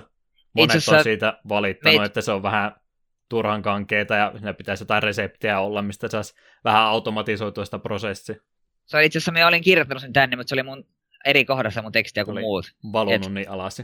Joo, siis se kokkaaminen itsessään on kyllä ihan kiva. Minun mielestä mm. se on vaan toteutettu vähän kankeasti, kun sun pitää ensin löytää tuli, Se ei ole, se ei ole ongelma, mutta sitten pitää mennä erikseen inventaarioon, sieltä valita, että hold, valitet siellä raaka-aineet, suljet inventaarioon, mä kävelet sen tulee viereen ja sitten painat, että cook. Miksi et voi vaan mennä viereen, paina cook, valitse ainesot, done. Mm. Ja se ei, peli ei kyllä hirveästi selittele asioita ollenkaan, että se päästää sut aika suoraan sinne heti tekemään ihan mitä tahansa huvittaa, että siinä mielessä se on kyllä hyvin verrannollinen se ekaan sieltä, että se, ei, se heittää sut aika kylmiltä ja sinne syvään päätyy vaan ja tee mitä huvittaa. Jään tämän enempää kerro sulle. Jep. Joo, ei se kokkailu just kaikkea voi heitellä ihan vaan sekaisin. Yleensä tulee jotakin hyvää. Ne tavarat, mitä sä sekoitat, niissä yleensä kyllä lukee, että mikä vaikutus niillä sitten lopputulokseen on. Ehkä se, jos jotain pientä viilausta siihen itse toivoisi, niin tosiaan kun sä oot kerran jonkun reseptin tehnyt, niin se olisi kyllä kiva, jos sen pystyisi sitten valitteen jostain toisesta listasta heitä, että resepti kymmenen kertaa, ettei mun tarvitse joka kerta näitä samoja ainesosia täältä eri sivulta yrittää aina poimia. Jep, se on vähän... Ei se minun niinku haitannut, se oli ihan kivaa katsoa, kun sienet ja lihat ja muut hyppii siellä padassa, mutta se interface oli vähän... Mm. Sitä olisi voinut yksinkertaistaa. Etenkin Semmosta... just tuli semmoisia hetkiä, että valmistelut, no okei nyt me lähden tuonne, tuonne mestaan, niin valmistaudun, sitten se, se olet 10 minuuttia, valitsit niitä esineitä ja rumppailet, että joo, joo, skippaa animaatio ja taas inventaario, paa että vähän tuommoista ylimääräistä säätöä noitten kanssa on, mutta ei se käynyt sillä kokonaisuutta mun mielestä niin hirveästi alaspäin. Kokonaiskuvaa laske kumminkaan. Jep, niin ei se semmoinen iso, iso ongelma mutta semmoinen välillä vaan sitä oli vähän se, ah.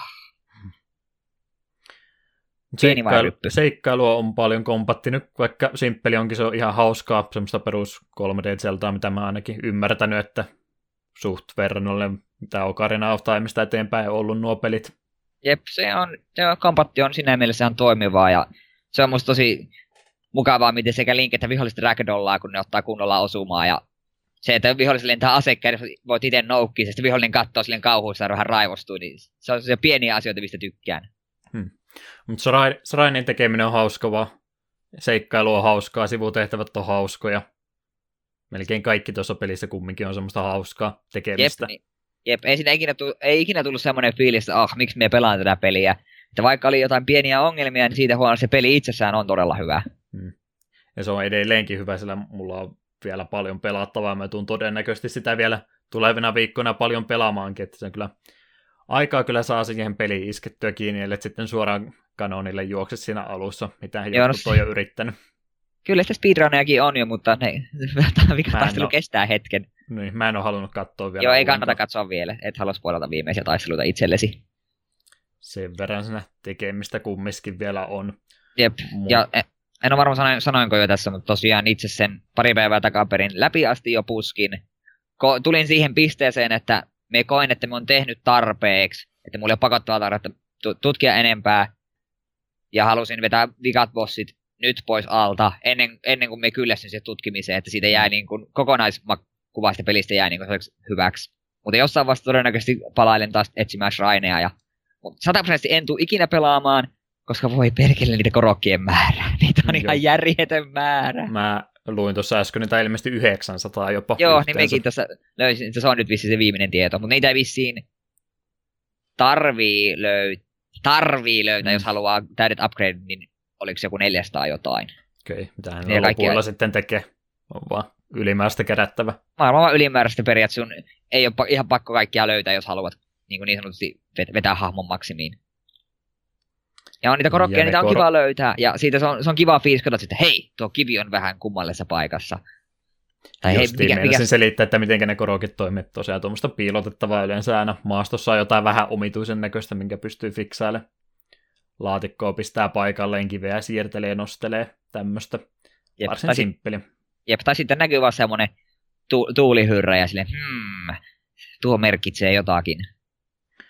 Uh, kyllä tässä olisi paljon sanottavaa pelistä, mennä kovaa vauhtia eteenpäin, että päästään podcastissa muutenkin. Öö, se runesysteemi, se on tosi mukava, että pommit ja tämmöiset ei ole mitään rajattuja määriä, sitä, niitä voi käyttää ihan rohkeasti yhdistellä kesken kompatin. Jep, ja siis on... ja kaikkeen muuten hyödyntää. Jep, Jep, me aluksi mä olin vähän ihmeessä, kun se peli antoi sulle oikeastaan kaikki työkalut heti, mutta sitten mm. loppujen on tosi hyvä asia, että sitten ei tule semmoista fiilistä, että aijaa, emme voikaan tätä shrinea vetää vielä. Sitten joudut joskus kolmen tunnin päässä silleen, että aha, nyt meillä on sitä juttu, mikä auttaa minua siellä. Mm. Armo, armorit on pysyvää tavaraa, niitä aika harvoisena jaetaan, mutta niitäkin joutuu kovasti hyödyntämään. Heat-resistansseja, kylmäresistansseja ja kaikkea tämmöistä. Joutuu ihan, jos haluaa tiettyihin paikkoihin päästä, niin olla tietty, tietty setti sulla käytössä, koska sääkin on elementti tuossa pelissä. Jep.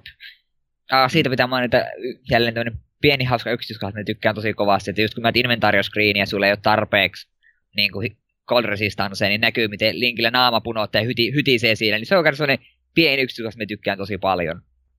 Ja nimenomaan kaikki nämä yksityiskohdat on, mikä tästä pelistä mun mielestä niin hienon tekee, että melkein kaikkea on kiinnitetty huomiota. Aina kun sulle tulee mieleen jotain asiaa, että hei, mitenköhän toimisiko, jos mä tekisin näin, niin yleensä se onnistuukin. Mietti, että tuossa on kanjo, niin pystynkö mä kantaa tuon puun siihen päälle, onnistuu. Jep. Mietti, että hetkinen, tuossa on toi laatikko, pystynkö mä pudottaa se ja, tai työntämään tällä laatikolla tuon yhden vihun tuosta tieltä pois, onnistuu. Pystynkö mä heittämään tuo tota, mitä niitä niitä choo-choo-juttuja, semmoisia palaavia. Joo, joo choo Pystyykö mä räjäyttää sen järveen ja kuoleeko Kyllä se kuolee. Pystyykö mä nuolella ampuun ton köyden poikki? Pystyy. Pystyykö tämä tietyn jutun sytyttämään tuleen? Pystyy. Melkein kaikki mahdollinen onnistuu. Niin, niin paljon Voinko me ratsastaa tuolla peuralla? Kyllä pystyy. pystyy. Pystyykö tuolla skeleton hepalla ratsastaa? Kyllä pystyy. Pystyykö tuolla skeleton heppaa rekisteröidä? Ei, tämä ei pysty. Ei ne halunnut ottaa sitä, kun mä koitin tosiaan pal- paljon yksityiskohtaan kiinnitetty huomiota. Peli tuolla niin kuin fysiikkapuoltakin on aika loogisesti toimii. Ylistyssanoja paljon tähän pystyisi laittamaan lisääkin, mutta noin pääpiirteittäin kuvaillen, niin varmaan tuossa aika hyvin on. Joo. Ah, ja mulle tuli mieleen taas kaksi pientä negatiivista, koska jonkun pitää olla se paha poliisi tässä tilanteessa. Okei, okay, voi olla eri mieltä asioista. Öö, vesisade hiukan liian yleistä, ja se, se kun se yllättää just kun sä kiipenemässä vuorelle, niin on todella raivostuttavaksi. Sitten kallia on liukat, sitten se liuut koko ajan alas. No joo, mutta toisenkin reitin voi yleensä valita. Jos se yrität kivetä vuoren huipulle, niin silloin yleensä sitä ei silloin, ei, silloin se ei onnistu. Ja, ja sitten se toinen, stamina-mittari saisi olla pikkusen isompi heti alussa. Se on alkuvaiheessa on vähän, vähän turhauttava. Oh, pitää pari upgradea ottaa staminaa ennen kuin se tuntuu siltä, miltä sen pitäisi olla heti alussa. Joo, se on se stamina-mittari, se nykyinen trendi, eli se täytyy aina kaikissa peleissä olla. Ja se on aika tuntuu ylipäätänsä, kun sä niitä raineja käyt läpi. Sainista saat se orpi, neljästä orpista pystyy joko ottaa yhden sydämen lisää tai pikkasen stamina-mittaria. Niin se tuntuu se stamina upgradeaminen aina olevan se huonompi vaihtoehto, kun sä saat pienen, pienen Jos, pätkän sitä lisää, että se ei Jos saat yksi, saat vie, yksi viidesosa ympyrää lisää. Woohoo! Pystyn juoksemaan 0,2 sekuntia taas kauemmin, että yhden, yhden, tähän mennessä, mitä mä olen kerännyt, niin yhden täyden rinkulla mä oon stamina ottanut ja loput sitten on sydämiä pelkästään. Me koko peliaikana otin kolme stamina upgrade, todesin että okei, nyt riitti, tää on, tää on niin hyödytöntä, että en enää jaksa, mutta otetaan vaan niitä sydämiä. Niistä sääilmiöistä, niin Ukkon on kyllä vielä ilkeämpi kuin se pelkkä sade vaan, että... Joo, mutta se ei ole niin yleistä. Ei se ole niin yleistä, mutta mulla tulee välillä semmoisia kohtia, missä pitäisi tota, yksi tota, Öö, Sraini varmaan löytyy, se on semmoisella järven rannalla, piti lähteä palloa viemään semmoista rinkula-muotoista juttua pitkin, niin totta kai se ukkos myrsky tuli justin päälle siinä kohtaa, kun mulla oli se keskeinen, eihän mä päässyt sieltä pois enää, niin se lama iski sitten samaan tien ja prokkaa se tota kuolemattomuus, että joo, nyt teleportataan pois täältä, että tämä jäi tähän kohtaan tämä näin. Mulla itse ensimmäinen kohtuminen Ukkosen kanssa oli just silleen, ja me pelasin, mä olin jonkun tallin lähellä, sitten me käännyin koneen puoleen Steamiin sanomaan sinulle jotakin. Käännyin takaisin, näin kun vaan kun ruutu välähtää ja Link kuolee. Sille, okei, okay, mm. täällä rupesi hukkastamaan tässä välissä. Ja jos sulla on tosiaan metalliaseet käytössä, niin ne rupeaa vähän kipinöimään siihen maalle, että ota ne hyvä Herran Jumala äkkiä pois, ennen kuin tuossa lahma lyö. Paljon voisi tuommoisia pieniä pätkiä omista kokemuksista tuon pelin kanssa sanoa, mutta tämä ei ole ehkä välttämättä se oikea podcasti silleen. Niitä varma, olette varmasti, jos olette eksynyt takapylkkypodcasteja kuuntelemaan, oleta, että kuuntelette jotain muitakin podcasteja, missä näitä on käyty muutenkin, niin ei meidän ehkä niitä tarvi ruveta tässä se enempää nyt ruveta luettelemaan. Mutta jos sulla nyt ei muuta semmoista todella tärkeää sitä sanottavaa, niin jotain tämmöistä tiivistelmää tästä pelistä, haluatko sanoa? Todella hyvä peli, jossa on omat pienet ongelmansa, mutta silti system selleri, ei siitä niin epäilystäkään. Ja jos Switch jatkaa tällä linjalla niin kuin niiden omien pelien suhteen, niin meillä ei ole mitään huolta. Öö, mä oon vielä positiivisempi tämän pelin suhteen. Mulla tosiaan mietin, että minkä takia tämä mulle kolahti niin kovasti, niin se varmaan just johtuu siitä, että mä en ole hirveästi länsimaisia RPGtä pelannut, enkä myöskään avoimen maailman pelejä, että oikeastaan samanlaista fiilistä viimeksi saanut jostain Just Cause 2, mikä vähän omituinen verrokki ehkä tähän näin, mutta kun en mä pelannut hirveästi muuta, niin tosiaan, en mä tiedä, tämä on, tää on niinku mulle kolahtanut tosi hyvin. Tämä on varmaan paras peli, mitä mä oon ainakin viimeisen viiteen vuoteen pelannut. Voin sanoa käsi sydämellä. Ongelmat toki on, mutta mikään niistä ei ole semmoinen iso ongelma itsellä ollut, mikä hirveästi haittaisi. Yksi asia, mikä olisi varmaan kannattanut sanoa, se iso ongelma, mikä aina, sulla ei ole sitä ongelmaa yleensä, mutta mulle nämä aina tota, mielessä on, niin se frame rate. Peli tökittää kyllä ainakin TV-ruudussa aina pikkasen. Onko se sua haitannut? Mä en ole kovinkaan monta kertaa varsinaisesti huomannut. Yhdessä vaiheessa tappelin kolme moblinia vasta, tein just sen Dodge tuli se Flurry Rush counteri niin kuin triggeri, niin sitten peli jääty ehkä sekunniksi tai kahdeksille. Oli hetki aikaa oli että mitä tapahtui? Sitten peli jatkui normaalisti. Se on aina, mistä mä kunnolla huomannut. Muutaman kerran kanssa se pientä säröilyä nähnyt, mutta ei ole häirinyt mun pelikokemusta. Kyllä sitä sellainen suht usein tulee, kun kameraa pyörittelee, että en tiedä lataako niitä siihen ruudulle vai mistä se johtuu, mutta sen takia just olisi ehkä toivonut, että tämä Switch olisi pikkasen vahvempi ollut, että sitten olisi tasaisesti se 60 fps koko ajan siihen nyt ei valitettavasti ole päästy, enkä usko, että sitä pystytään jälkeenpäin pätsäämään, että se vaatisi varmaan enemmän rautaa tuonne koneeseen, mutta ei sekään nyt sitten loppupelissä. Yleensä se häiritsee mua ihan suunnattomasti, jos rupeaa framerate putoamaan yhtäkkiä.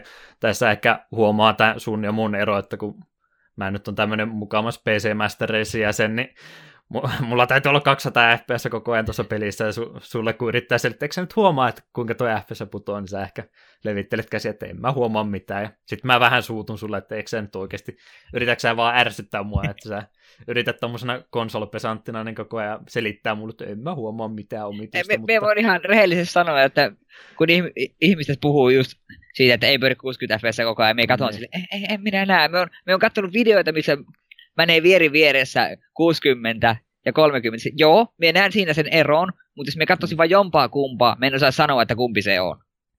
Joo, ei se, ta- tasan 30 on, niin ei se muakaan saittaa ollenkaan. Tosiaan jos pikkasen se tökkii, niin kyllä se aina pikkasen häiritsee, mutta jälleen kerran ainakin tämän Zeldan kohdalla on kuitenkin kyse niin hienosta pelistä, että ei se nyt ei siihen voisi takertua liian pitkäksi aikaa. Joo, tosiaan Retro-podcastia me puhutaan uusimmasta Zeltasta tässä näinkin pitkän kaavan mukaan. Pahoittelut siitä, mutta ehkä me nyt tulevaisuudessa ei tulla tämmöistä tekemään. Oltiin jo varauduttu, meillä on nimittäin ehkä vähän lyhkäisempi podcasti tänään muutenkin tulossa, niin siinä mielessä käytettiin nyt tähän näin aika. Ja se hyvä puoli, että meillä on mitään muutakaan tässä pelattu, niin sen takia saatiin tähän käyttää nyt vähän ekstra minuutteja. Jep. Mutta Zelda on hyvinkin maistunut molemmille ehkäpä siinä on tästä laitteesta nyt tähän erään kaikki sanottava. Öö, tulee... yhden nopean asian haluan vielä huomauttaa. Sano vaan. Olen kiinnostunut todella kovasti Super Bomberman Rstä, mutta 50 euroa on todella törkeä hinta siitä pelistä. Kun tulee halvemmalla, ostan. Konami yllätti ja päätti oikeasti jotain muutakin julkaista kuin patsinkolaitteita. Jep, mutta sitten unohtivat, että miten pelejä hinnoitellaan. Mm. Joo, se oli mielessä kanssa, mutta kiitos ei nyt ainakaan vielä tosiaan meillä nyt on ollut ekasta jaksosta asti melkein joka kerta jotain Switchiin liittyvää juttua, niin nyt kun me eletään tätä Switchin jälkeistä aikaa, niin varmaan pikkuhiljaa sitten voidaan siirtyä muihinkin aiheisiin, että ehkä seuraavan kerran laitteesta sitten puhutaan, jos se nyt jotain pieniä mainintoja jostain tietystä pelistä tuu, niin katsellaan, miten se virtual console-puoli sitten edistyy tässä vuoden aikana. Jep, sille on kovat odotukset. Eli käs, pelatut pelit oli tässä näin. Siirrytään seuraavaksi uutisotsikoihin.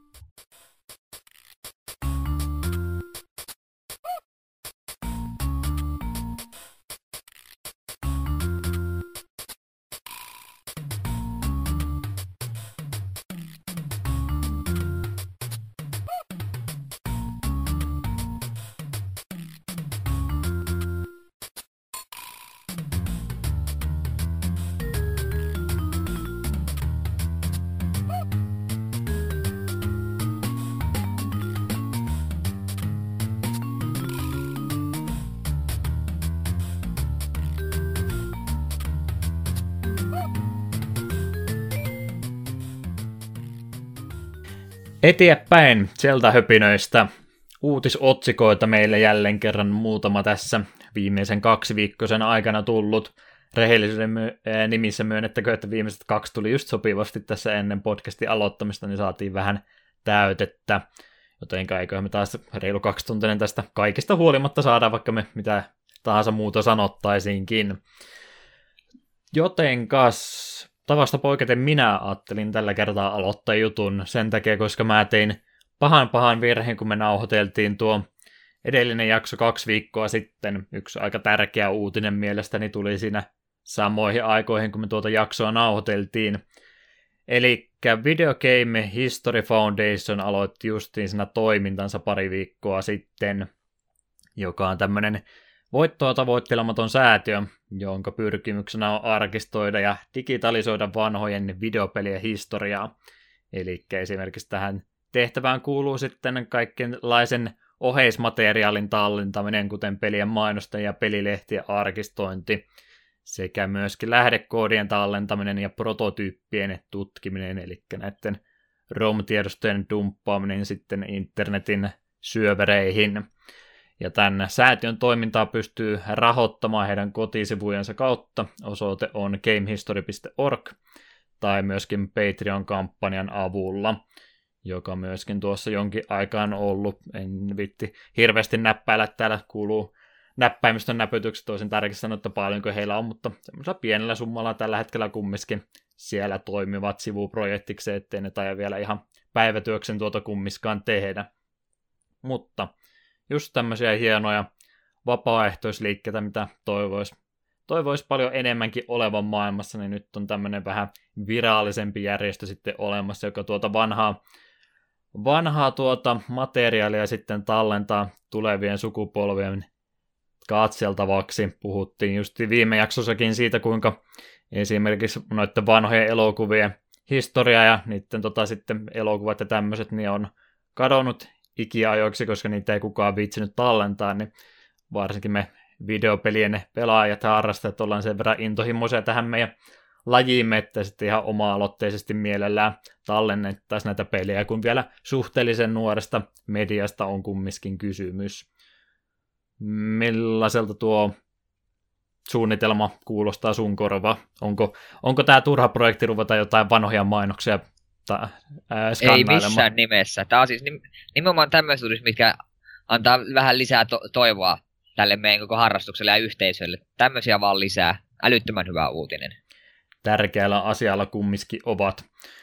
Ja ton järjestön perustaja nyt oli se Frank Sifald, josta me myöskin puhuttiin siinä toisessa jaksossa, oli se Quick the Thunder Rapid, vai mikä oli, oli, oli siinä antanut oman kommenttinsa tähän, tähän showhun, mutta tosiaan Frank Sivaldi on henkilö, jota itsekin on monessa paikkaa kuullut, hän pyöritti pitkä aikaa muun muassa lostlevels.com-sivustoon, mihinkä hän oli sitten noita vanhoja ää, kadonneita pelejä, prototyyppejä, kirjoittanut niistä juttuja, että hän on semmoinen pitkä linjan mies, joka justiin vanhoihin peleihin on, on kovasti tykästynyt ja halunnut sitten tosiaan digitalisoida ja tallentaa sitten noita vanhoja pelejä ennen kuin ne katoaa kokonaan menneisyyteen.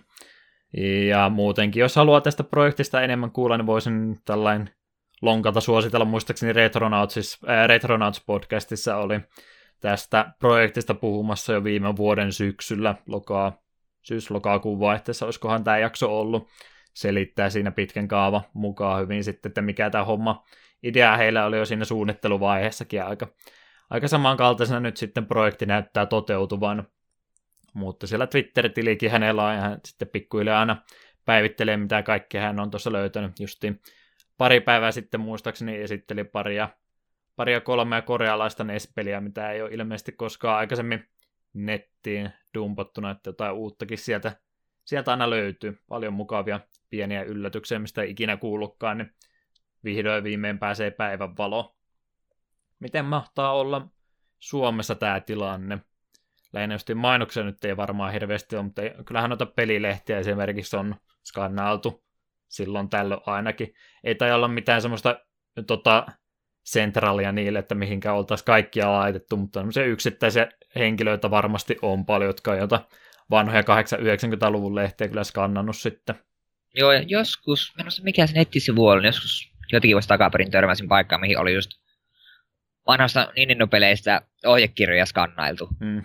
Sieltä, siellä, niitä oli hyvin koomista kyllä lukea siellä, kun siellä oli jep, nimenomaan suomenkielisiä. Hienoja kirjoitusvirheitä ja ajatusvirheitä ja muita. Niitä oli hieno lukea. Mä en vaan millään muista, mikä se nettisivun nimi oli. Joo, kyllä nyt itselläkään tuu mieleen, mutta muistutan tuommoisen, tuommoisen olleen. Niin en tosiaan tiedä, varmaan vähän näin suomalaisittain ollaan reilumpia, mukavempia ihmiset, ettei ruveta niin kärkkäästi sitten tosiaan ajamaan näitä projekteja alas. Nintendohan taisi se Nintendo Power-lehet oli joku silloin skannannut ja nettiin laittanut, niin Nintendo taisi ne alas ottaa, mutta epäilen, että jos jotain suomenkielistä Nintendo-lehtiä tässä kohtaa lähtee skannailemaan ja netti uppoamaan, niin tuskinpa sieltä aikanaan siihen lehteen kirjoittaneet henkilöt tulee vaatimaan, että se pitäisi pois ottaa. Äh. Pelit-lehellähän taitaa olla mm, digiarkisto kaikista numeroista. Kuuluu tuohon tilauksen hinta, että pystyy netin kautta selailemaan vanhoja lehtiä. Mahdollisesti mien pelit lähtee itse tilaa, vaikka on pitäisi sitäkin ruveta tilaamaan jossain vaiheessa. Mm.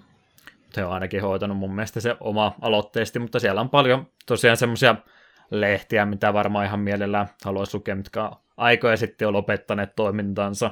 Osaatko heittää ulkomusta? Mitäs lehtiä sä mutta ylipäätään oot muksuna lukenut? No siis itse asiassa pelit-lehteä meillä on jonkin verran, tai minulla on tuolla tallessa joku kymmenkunta numerossa 90-luvulta. Ne on alun perin ollut veljen kaverin. Veljen kaveri antoi ne mulle, lahjoitti ne mun veljelle, ja sitten kun veli muutti pois, ei niitä mukana, joten minä sitten oman käden oikeudella vein, vein ne itse mukanani tänne. Että, mu- mutta muuten pentuna, mitä tuli luettu, no, aku, aku ankkaa, ja myöhemmin musta naamiota. Näitä lehtiä minä luin lapsena. Näitä lehtiä, me on pelilehtiä tässä lähinnä mietin, mutta tosiaan pela- pelaajalehtikin on yksi semmoinen isompi, hekin on tainnut, eikö ole 2000-luvun puolella kumminkin aloittanut, että niillä on varmaan arkistot sitten kaikista arvosteluista, mitä kirjoittanut netissä. Joo, Tosiaan pitäisi viime- olla. Olen pelaajalehden tilaaja ja jo viimeisen kahden vuoden ajalta ja jatkan kyllä tilausta jatkossakin. tosiaan sitten mennään siitä taaksepäin 90-luvulle ja vielä siitäkin kauemmaksi, niin niitä sitten ei varmaan mistään löydy muuta kuin sieltä ää, lehtien sivuilta. Niin, kuten itsekin, niin on niitä kaikki vanhat lehdet oikeastaan jemmannut kotiin tuonne ulkon puolelle, niin varmaan moni muukin on samaa tehnyt, niin voisi semmoinen mielenkiintoinen projekti olla, jos porukassa, nyt päätettiin, että ruvetaan porukassa pelastamaan myös suomalaisen historian, tota pelihistorian noita juttuja, ruvetaan skannailemaan niitä porukalla. Tosiaan virallista pleikkarilehteä mä luin aika paljon. Mm, peliaseman mä muistan, niillä oli semmoisia ihme hauskoja kuvia, ja, tai siis tota, pelihahmoissa niistä oli semmoisia nokkilia puhekuplia, niiden suusta lähti pois. Muista, että niitäkin YouTubesta joitakin esimerkkejä vielä löytyy. Mm, tässä muuta sitä nyt sitten ollut. Pelit-lehtiähän mä oikeastaan hirveästi 90-luvulla vielä muutama irtonumeroa enemmän lukenut, koska nehän oli PC-pelejä pelkästään silloin. Jep, niin oli. Mä en PC-pelejä 90-luvulla hirveästi vielä pelannut. Eli konsolipohjasta jotain Nintendo-lehtiä sillä tosiaan oli. Se NES-aikainen Nintendo-lehti muutama numero mulla on ja Nintendo Poweri taisi olla sitten SNES 64 aikoina. Mulla on, pari nume- Mulla on pari numeroa Superpoweria, joskus kirpparilta löysin. Että kyllähän noita vanhoja lopettaneitakin lehtiä Suomen historiasta todella paljon löytyy.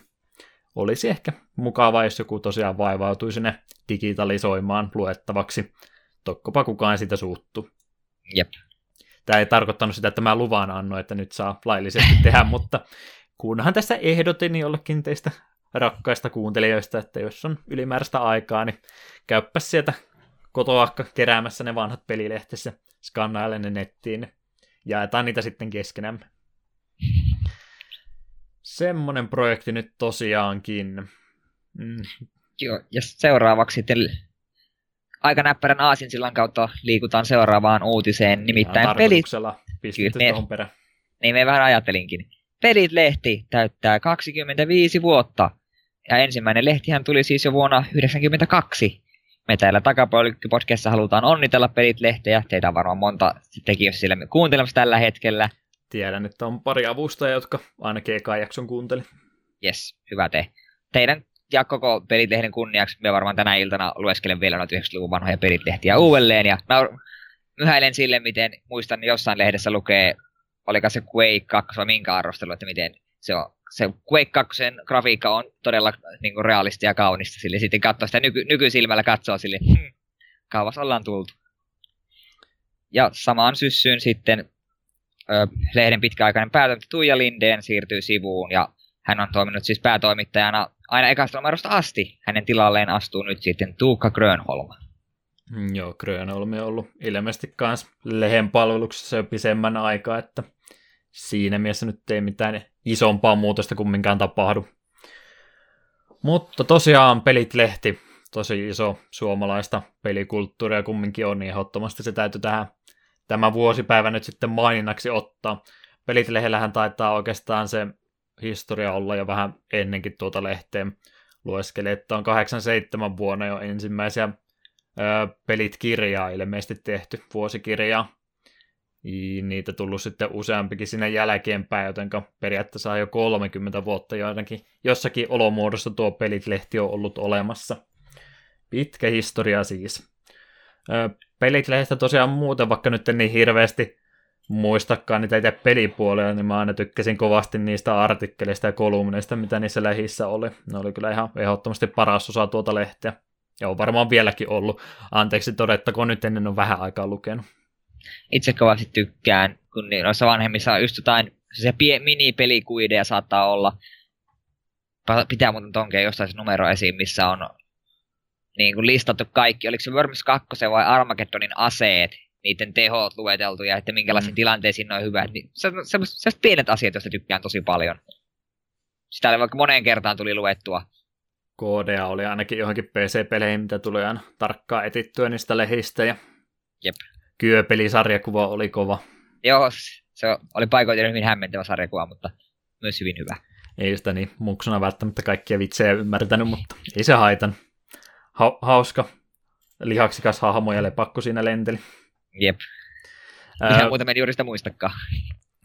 Kolumneista puheen ollen, niin näin pienenä lapsena sanottakoon, että Niko Nirvin artikkelit aina oli semmoisia, että tuntui, että tämä on varmaan maailman fiksuin ihminen, tämä Nirvin oli aina niin syvällisiä ne jutut, mitä sillä, no syvällisiä syvällisiä, mutta fiksua sanottavaa tuntui miehellä aina oleva ja varmaan edelleenkin ollut, että Jep, ja heti kun rupesi lukemaan arvostelua, niin jo ekojen sanojen kohdalla pystyi että hei, katsotaan Larina. Joo, tää oli Nirvin tekstiä. Mm. Se, se paistoi jotenkin se Nirvin tyyli läpi aina.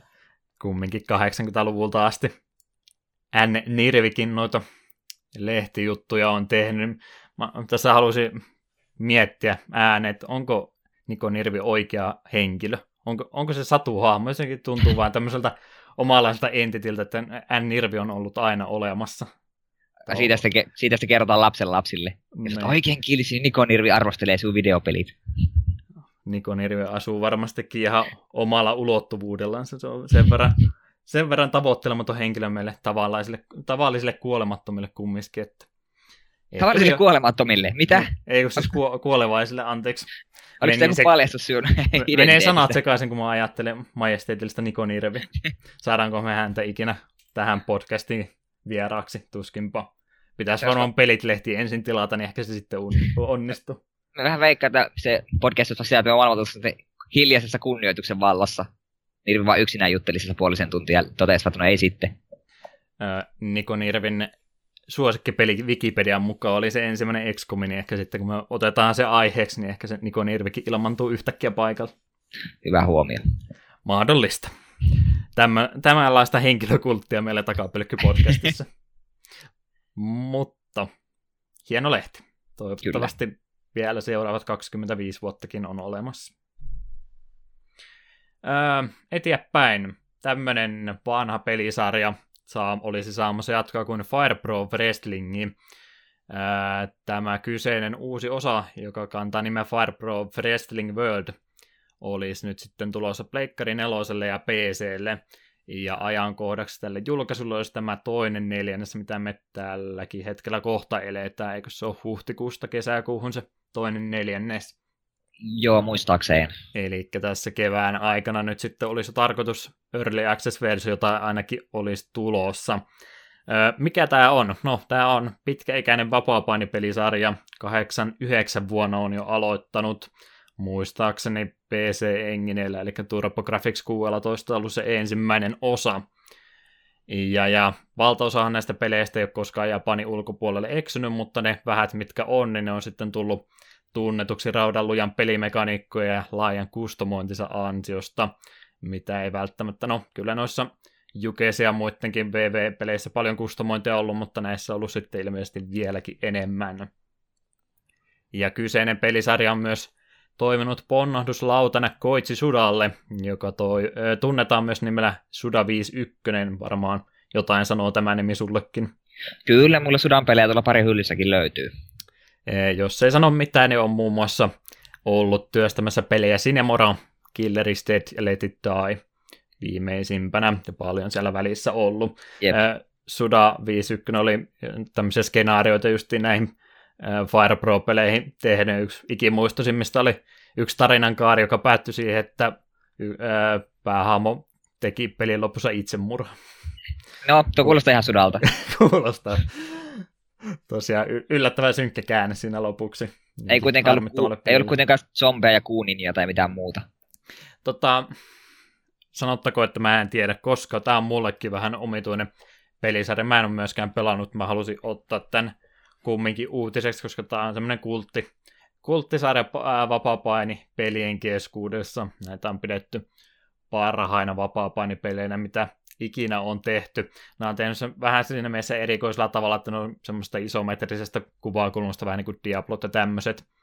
Eli kuulomittain niin on se vähän eri lähestymistapa, mitenkä muut on tehty, ja grafi- öö, grafiikat on yleensä ollut kanssa vähän alkeellisemmat nyttenkin, kun katsoo tämä uuden pelin traileria, niin siellähän oli, no, en halua nyt pleikkari omistaja kiusata, kun itsekin semmoinen ole, mutta tuntui kovasti siellä pleikkarifanin poikien puolella olevan että tämä on ihan rumaan näköinen, että ei tämmöistä kannata pelata, mutta se nyt noissa peleissä ei ole se tärkeä puoli ollut, vaan simppeliä suoraviivasta grafiikkaa ja sitten enemmän aikaa käytetty niihin pela- pelimekaniikkojen hiomiseen.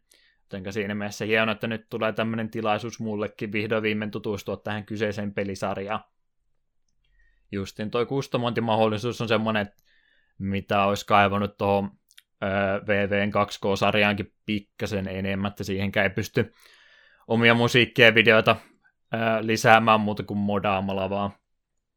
Ja varsinkin Steamin puolella, kun tuo nyt sitten tulee, niin siellä on workshoppeja ja muuta, millä pystyy paljon ylimääräistä kivaa sinne tekemään, niin olisi se näppärä, kun sinne jotain omia tota, kausimuodeja pystyisi lisäämään ja tämmöistä, niin voisin kuvitella, että tuolla tuommoiselle pelille olisi paljon enemmän ikää sitten luvassa kuin tuommoiselle joka vuotiselle aina pienelle päivitetylle versiolle, mitä 2 k tällä hetkellä on pitkään tehnyt. Ylipäätänsä muuten kaikki urheilulisenssit ja tämmöiset, niin toivoisin, että sieltä olisi semmoinen yksi hyvä peli, mitä päivitettäisiin, eikä joka ikinen vuosi aina uutta EA Sports It's in the Game-julkaisua olisi tulossa. Tiedätkö, niin paljon ne tahkoo rahaa noilla vuosilla Niin, sehän siinä ongelma on, mutta jos olisin itse päättämässä asioista, niin olisi kivempi, jos olisi yksi hyvä peli, mitä voisi päivittää, eikä koko ajan uutta ja uutta versiota. Mutta tämä nyt ei varmaan sua hirveästi liikuttanut, sä olit sen takia kuunteluoppilaan. Joo, ei, ei nuo wrestling-pelit oikein minua lämmitä. Mitä tuossa äsken vähän vilkuilin, niin näyttää ihan kivalta, että ehkä me ennemmin kuitenkin pelaisin tuota kuin jotain tuukoota. Hmm. No, jos halvalla lähtee, niin mä ostan tuon sulle lahjaksi pelata netin välityksellä. Okei, okay, siis striimataan se. Te, tehdään ne omat hahmomme siihen, niin omat itsemme lisätään peleihin ja otetaan sitten vihdoin ja viimein selvä, että kuka on se ykkösjuontaja. ja josta piti sanoa, että vaihan nyt oikeasti sieltä Twitteristä pois se toinen juontaja kohta sun profiilista. Ihan, ihan samalla linjalla me Eetu oltiin. Et sä kakkosjuontaja. No okei. Ihan, ihan yhtä tärkeä. No okei. Sä näytät videossa äh, Skype-puhelussa siltä, että sä menit justiin saman tien vaihtamaan. Enkä minä sellaista tekisi. Fireprosta oli siinä kaikki, joten mennään eteenpäin vaan. Mitäs muuta tässä tapahtui juurikin muutama minuutti ennen kuin me ruvettiin podcastia nauhoittamaan. Tapahtui jotakin, mistä me molemmat taidettiin vähän innostua. Mm, Capcom kyllä. nimittäin ilmoitti Capcom Unity-sivustonsa kautta, että julkaisivat tällaisen kiva, kivan pienen kokoelman, joka kantaa nimen The Disney Afternoon Collection ja sisältää kuusi NES-aikaista Disney-peliä, johon kuuluvat DuckTales 1 ja 2, Chip and Dale 1 ja 2, Tailspin, Darkwing Duck. Näihin on lisätty muuta uusia pelimuotoja, mahdollisuuden sen kelata vähän taaksepäin, eli jos hyppäät rotkoon, niin Mm. ei kaikki ei ole vielä menetetty, ja museotila, jos sitten pääsee ihastelemaan pelien aikaista taidetta ja muuta nippelitietoa kehityksen ajoilta. Julkaisuajankohtakin on jo ensi kuussa 18. päivä pelialustoiksi PC, PS4 ja Xbox One luonnollisesti digitaalisena ja hintaakin 20 euroa. Ja voi herra jes, että minä on innoissani. Menen nimittäin Day One-ostokseen heti. Tästä puheen ollen, tuossa on nyt jo muutama vuosi aikaa siitä DuckTales Remasteredista, joka oli myös semmoinen projekti, mitä pitkään ajateltiin, että ei tätä pystytä enää ikinä tekemään, koska eihän Disney nyt kiinnosta mitään vanhoja Nessi-aikaisia pelejä ruveta lisenssiä uusimaan. Mutta sekin sitten todistettiin, että kyllä sekin tarpeeksi kannustu- kannustusta sille on olemassa, niin pystytään sitten noitakin vanhoja pelejä tuomaan, niin ehkä se oli varmaan sitten se pullonkaula sille, että saatiin näitä muitakin Disneyn Capcomin Disney-pelejä sitten noilta Nessia-alta julkaistu, ja kyllähän noin kaikki kuusi, mitä tuossa, ehkä Tailspinia nyt välttämättä klassikoksi laskiksi, mutta mainiot kuusi peliä kumminkin on erittäin, erittäin mainio hinta. Kahdella kympillä, jos lähdet tällä hetkellä huutoneisista etsimään, niin sä et saa ostettua ensimmäistäkään noista peleistä. Eli siinäkin mielessä on hintalaatusuhe nyt kohdallaan. Jep. Varsinkin ne DuckTales 2 ja Rescue Rangers 2, kun oli niin myöhäisiä julkaisuja, niin niitä ei alle sataisella varmaan tällä hetkellä saa, ellei ko- kovinkaan hyvä tuuri käy sitten. Itsellähän tuossa on tärkeintä se, että jossain muodossa pääsen omistamaan nuo. Etenkin Darkwing Duckin, se on mun yksi kaikkein suosikki NES-pelejä. Ja me todennäköisesti sen tahkoamaan monta monta kertaa mun pleikkarilla nyt sitten läpi. Ja onhan nuo muutkin pelit. Tailspin on noista aina, ole aiemmin pelannut. Mä en Ja- ole Rescue Rangers 2 pelannut koskaan. Se on kanssa ihan hyvä. Ei se niin hyvä kuin ykkönen, mutta kyllä sekin on varsin upea. Me oletan, että molemmissa Chip and Daleissa on kaksin peli myös mukana. Vähän järkyttynyt olen, jos ei ole. Siinä mielessä todella tasalaatusta tavaraa on ollut nämä Capcomin Disney-pelit. Mä ainakin muistan muksuna just RLtä kaikkia näistä melkein lainanneeni useampaankin kertaan silloin aikana. Se oli aina turvallinen valinta ottaa sieltä joku Capcomin peli, missä oli jotain Disney-hahmoja, ne oli aina hyviä pelejä pelattavaksi. Jep. Pelattavuus on kunnossa ja musiikit on silkkaa rautaa. Se piti mainita. Listasta puuttui Switch nyt ainakin, ettei ole ainakaan nyt julkaisuyhteydessä vielä tulossa. Joo, sitä me tosiaan itse vähän ihmettelin, mutta me oletan, että se johtuu siitä, että tämä on ollut tekeillä jo jonkin aikaa, ja nyt vasta julkistettiin, niin Switch tulee vähän jälkijunassa, mutta aika, aika ihme on, jos ei missään vaiheessa Switchille myös tule. Luulisi, kun kumminkin Nintendo-laitteella nuo kaikki pelit on ollut, että jossakin vaiheessa sitten tulee, Jep, jos vähän myöhässä. Eipä sekään nyt onnettomuus ole. jep. ja meidän mole, meillä molempien kohdalla, kun on muitakin vaihtoehtoja, millä pelata, niin Mm. ei tarvitse purra hammasta, kun ei pääse vielä heti pelaamaan. Ollaan porvaristoa, kun on monta eri alustaa, millä pystyy pelaamaan. Kyllä, pitää vähän olla. Ymmärrän kyllä, siellä on varmasti paljon nuoria, nuoria jotka haluaisi, no okei, nyt mä rupesin miettimään nuoria, jotka haluaisi pelata Nessia-aikaisia pelejä, onko se mahdollista? No, joitakin, joitakin tota henkilöitä, joilla ei välttämättä ole muita alustoja kuin se Switch vaan, niin siinä mielessä ymmärrän heidän har- harmistuksensa, jos olisivat niillä halunnut pelata, mutta aika pieni marginaali varmaan jolla ei mitään muuta laitetta millä ei pysty sitten pelaamaan PC. Jep. Ja eiköhän nuo Switchillekin tule jossain välissä. Luulisi nyt ainakin tuleva. Että jos ei itse tuo paketti, niin varmaan sitten Virtual Consolen kautta. Silloin ne tulee varmaan kalliimmiksi, mutta se itse voisi olla ehkä yksi syy, miksi Switchille ne ehkä haluaisi sitä. Haluan myö, mieluummin myydä noin yksi kerrallaan. Mm, Niin, hyvinkin mahdollista. Näitähän ei ole aikaisemmin ollut ladattavissa ollenkaan, kun nämä on tosiaan Disney-lisenssi alla ollut. Jep. Tosiaan jälleen kerran kiitokset Capcomille siitä. Tämä on aina hyviä uutisia, kun saadaan jälleen kerran äh, laillisia kanavia pitkin nyt näitä vanhoja pelejä ostettavaksi. Nämä on kumminkin tärkeitä pe- pelejä monille ollut. Jälleen kerran mahdollisuus sitten rahaa vastaan näitä päästä pelaamaan. Jep. Ja, ja monet näistä peleistä tosiaan tällä hetkellä on sen verran arvokkaita, että hyvä, että nyt löytyy semmoisen kilpailukykyisen hinta. Ihan mahdollista voi olla, kun tosiaan DuckTales Remasteredistäkin tuli sitten fyysinen versio, niin jos myy tarpeeksi, niin saattaa tästäkin semmoinen vielä tulla. Se olisi kyllä kaunis. Voi olla, että sen nostaisin ihan vaan hylly ihan vaan sen takia, että olisi myös sellainen, sellaisenaan. Vaikka ostan kyllä digitaalisena kyllä heti day one. Haluan päästä pelaamaan Darkwing Duckia. Enkä halua sortua emulointiin. Ennen kuin mennään eteenpäin, mä testaan sun nippelitietoa nyt. Ootko valmis? Okei, okay, anna tulla.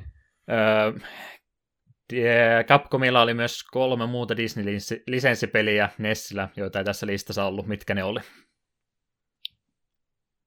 Oliko yksi se Disney Worldiin sijoittuva peli? Joo, niin mä, Magical nimeä. Adventures of, eikö mitään Adventures in Magical Kingdom, kuin tämmönen, Joo. jonka mä jostain kumman syystä mä muistan sen peli, että mä olin niinku pelannut sitä ää, kotipaikkakunnallani elektroniikkaliikkeessä, mikä on todella hämmentävä, koska mulla ei ole muistikuvia kumminkaan ajalta ennen kuin mä olen nuorempi kuin viisivuotias, että minkä he, ihmeen takia on ollut Nessi-peli esittelyssä jossain 94-95 taitteessa, mutta tuli pepalattua kumminkin. Joo, okei, okay. siis sen, sen minä muistan, sitä on itse joskus pelannut. Ja niin oli ainakin pari mikkihiiripeliä, mutta oliko ne Capcomin? Oli. Se oli se ihan ensimmäinen oli mikkihiiripeli, mitä Capcomi teki, muistuuko nimeä miele? Oliko, Minni oli... seurasi perässä. Ol, oliko se Mouse, Mousecapade vai mikä hitus Mousecapade oli jo ensimmäinen Capcomin Disney-peli niin Nessillä. Yksi puuttuu vielä, elokuva, siis... lisenssipeli. Elokuva? 90-luvun taitteessa about tullut Disney-elokuva. Nessillä. Mm. Pieni merenneito? Joo. Ha, muistin. Ha, Siinä taisi kaikki yhdeksän Nessi Capcomi Disney-peliä ollut ja kaikki noista kyllä ihan, okei, okay, otetaan Mousecapade pois listasta, se ei ollut kovinkaan hyvä peli. Sen takia myös mietin, että oliko se Capcomin-peli, koska mä en ole itse pelannut, että se näytti, sen verran mitä mä nähnyt, niin se kovin kummoinen, niin tuntuu, että onko se mukaan Capcomin? Joo, se taitaa olla sen verran tota, Famicomin ajoilta jo, että se oli vähän, vähän rumemman näköinen, mutta kyllä sekin myös Capcomin tekeille oli. Hyvin suoriuduit, vaikka yllätin sut tämmöisellä kysymyksellä. Vähän piti miettiä, mutta löytyyhän ne. Jos et olisi sanonut, että elokuva, niin en olisi välttämättä pientä merenneitä muistanut. Hmm. Tosiaan googletin kyllä ton tuossa aikaisemmin, että Aha, ei nyt ihan no niin. omasta ulkomuistista tullut itselläkään välttämättä. Kaikki kumminkin enemmän tai vähemmän tuttuja, mutta ehkä Visalla nyt ei välttämättä onnistuisi niitä tuollain suoralta käsin mainitsemaan. Mutta tärkeimmät tuossa nyt ainakin on kumminkin, niin annettakoon anteeksi, että nuo kolme vähän vanhempaa jää nyt sitten tuosta paketista pois. Mutta joo, tulee kyllä ehdottomasti itsekin tuo sitten hommattua. Ehkäpä PClle. Simppelimpi ratkaisu kuin nuo konsolit, kun niitä tulee niin harvemmin enää käynnisteltyä. Muuta kuin Switchiä Zeldan takia. Ootko varma? Me vähän veikkaa, että ensi kuussa se ei käynnistet Pleikkarin aika useasti. Aa, tässä on huhtikuun neljäs tulos. Mm-hmm. Hyvinkin mahdollista. Sieltä on aikaa pelata enää pari ku, ää, viikkoa. Sitten täytyy vaihtaa peli. Niin mä vähän miettinyt, että tämä alkuvuosi on aika hyvä aika olla pelaaja. On ehdottomasti. Mutta Disneystä sitten eteenpäin. Nintendosta puhuttiin äsken, puhutaan nyttenkin. Aika paljon meillä kyllä Nintendo-juttua on, mikä meillä on vikana, kun Nintendo-juttua aina löytyy eniten. No, toissa vai sitä edellisen jaksossa puhuttiin pelistä nimeltä Rika, Nintendo 64 julkaisematon peli, mitä tätä Assemblers Games foorumeilla oli käyttö, joka siitä oli tuota pelivideota esitellyt. Ja hän sitten uhkaili, että hänellä saattoi jotain muutakin siellä varastossa olla piilossa, mitä ei ole koskaan näytetty aikaisemmin. Ja nyt hän sitten lunasti lupauksensa ja esitteli Die Hard 64 pelivideota. Mä heitän nyt ihan ulkomuista, että pitäisi varmaan lukea, mitä mä oon kirjoittanutkin tästä näin. Tosiaan 99 vuonna oli tarkoitus tulla Die Hardin 64-versio, mutta jälleen kerran se projekti venyi sen verran myöhäiseksi, että sitä ei sitten koskaan tälle konsolille julkaistu. Samainen Pits Studios sitten julkaisi lopulta GameCuben puolella Die Hard Vendetta-nimisen pelin, joten olettaa voisi, että varmaan se työvoima, joka on tuota 64-versiota aikanaan tehnyt, niin siirtyi sitten vaan seuraavan konsolin puolelle. Mutta tämä itse peli, video, mitä hän sitten oli upannut, niin on ilmeisesti aika keskeneräinen versio tästä pelistä ollut. Toi peli oli jaettu kolmelle eri ROM-tiedostolle. Jokaisessa ROM-tiedostossa olisi kahdeksan kenttää ollut, mutta vain osa niistä oli pelattavassa muodossa. Ja nekin vähät, mitä siellä on ollut, ne on sitten ollut aika keskeneräisiä, puuttuu tekstuureita, ääniä sun muuta, mutta semmoinen suht päätteevä räiskintäpeli siellä 64 kumminkin tekeellä oli, oli tulossa, mikä sitten valitettavasti ei koskaan päivänvaloon tullut. Pelimedia oli jonkin verran saanut materiaalia tästä pelistä aikanaan, mutta katosi sitten tosiaan kokonaan ja ei ollut puhetta siitä sitten jälkeenpäin ollenkaan, jotenka pelkkä tämmöinen peruskuluttaja varmaan tiennytkään, että tämmöinen olisi ollut tulossa. Die Hardi, se on varmaan sun rakkaimpia äh, intellektuaal properteja, mitä ikinä on tehty. No ei ehkä ihan, en ole toiminteleffojen suurin kuluttaja. Hmm. Mä en ottanut kuin ekan Die Hardin nähdä ja sitten sen viimeisimmän. Eka oli ihan pätevä. Viimeinen ei. ihan niin pätevä. Niin mä kuullut, että eka on oikeasti ihan hyvä leffa, niin ehkä se pitäisi katsoa. Mm. Aina silloin tällöin voi yksittäisen leffan katsoa. Mutta yleensä jos me haluan nähdä toimintaleffan, niin me katson suosiolla Commandon vaan, ja se riittää aina sille seuraavaksi pariksi vuodeksi aina. Siinä tulee semmoinen testosteroni lataus kerralla, ei tarvi enää muita. Paljonhan noita Die Hard-pelejä kyllä kumminkin 90-luvulla varsinkin tehtiin, Pleikkari ykkösellä oli Die Hard Trilogi-peli ainakin. Oliko, siellä, oliko ne semmoisia vähän valopistoolipelityyppisiä, missä piti suojaa mennä ja jne, mutta ohjaimella pelattava tämmöisen muistikuvan mä siitä olin saanut. Nessillä oli myös joku Die Hard-peli. Joo. Eli Video Game Nerdi ainakin oli tehnyt videon siitä, speedrunneja mä pelistä on nähnyt myöskin. Joo, se on vissiin vähän kanssa ei kovin hyvä peli. Hmm. Mutta suht ikivihreä sarja kummiskin kyseessä.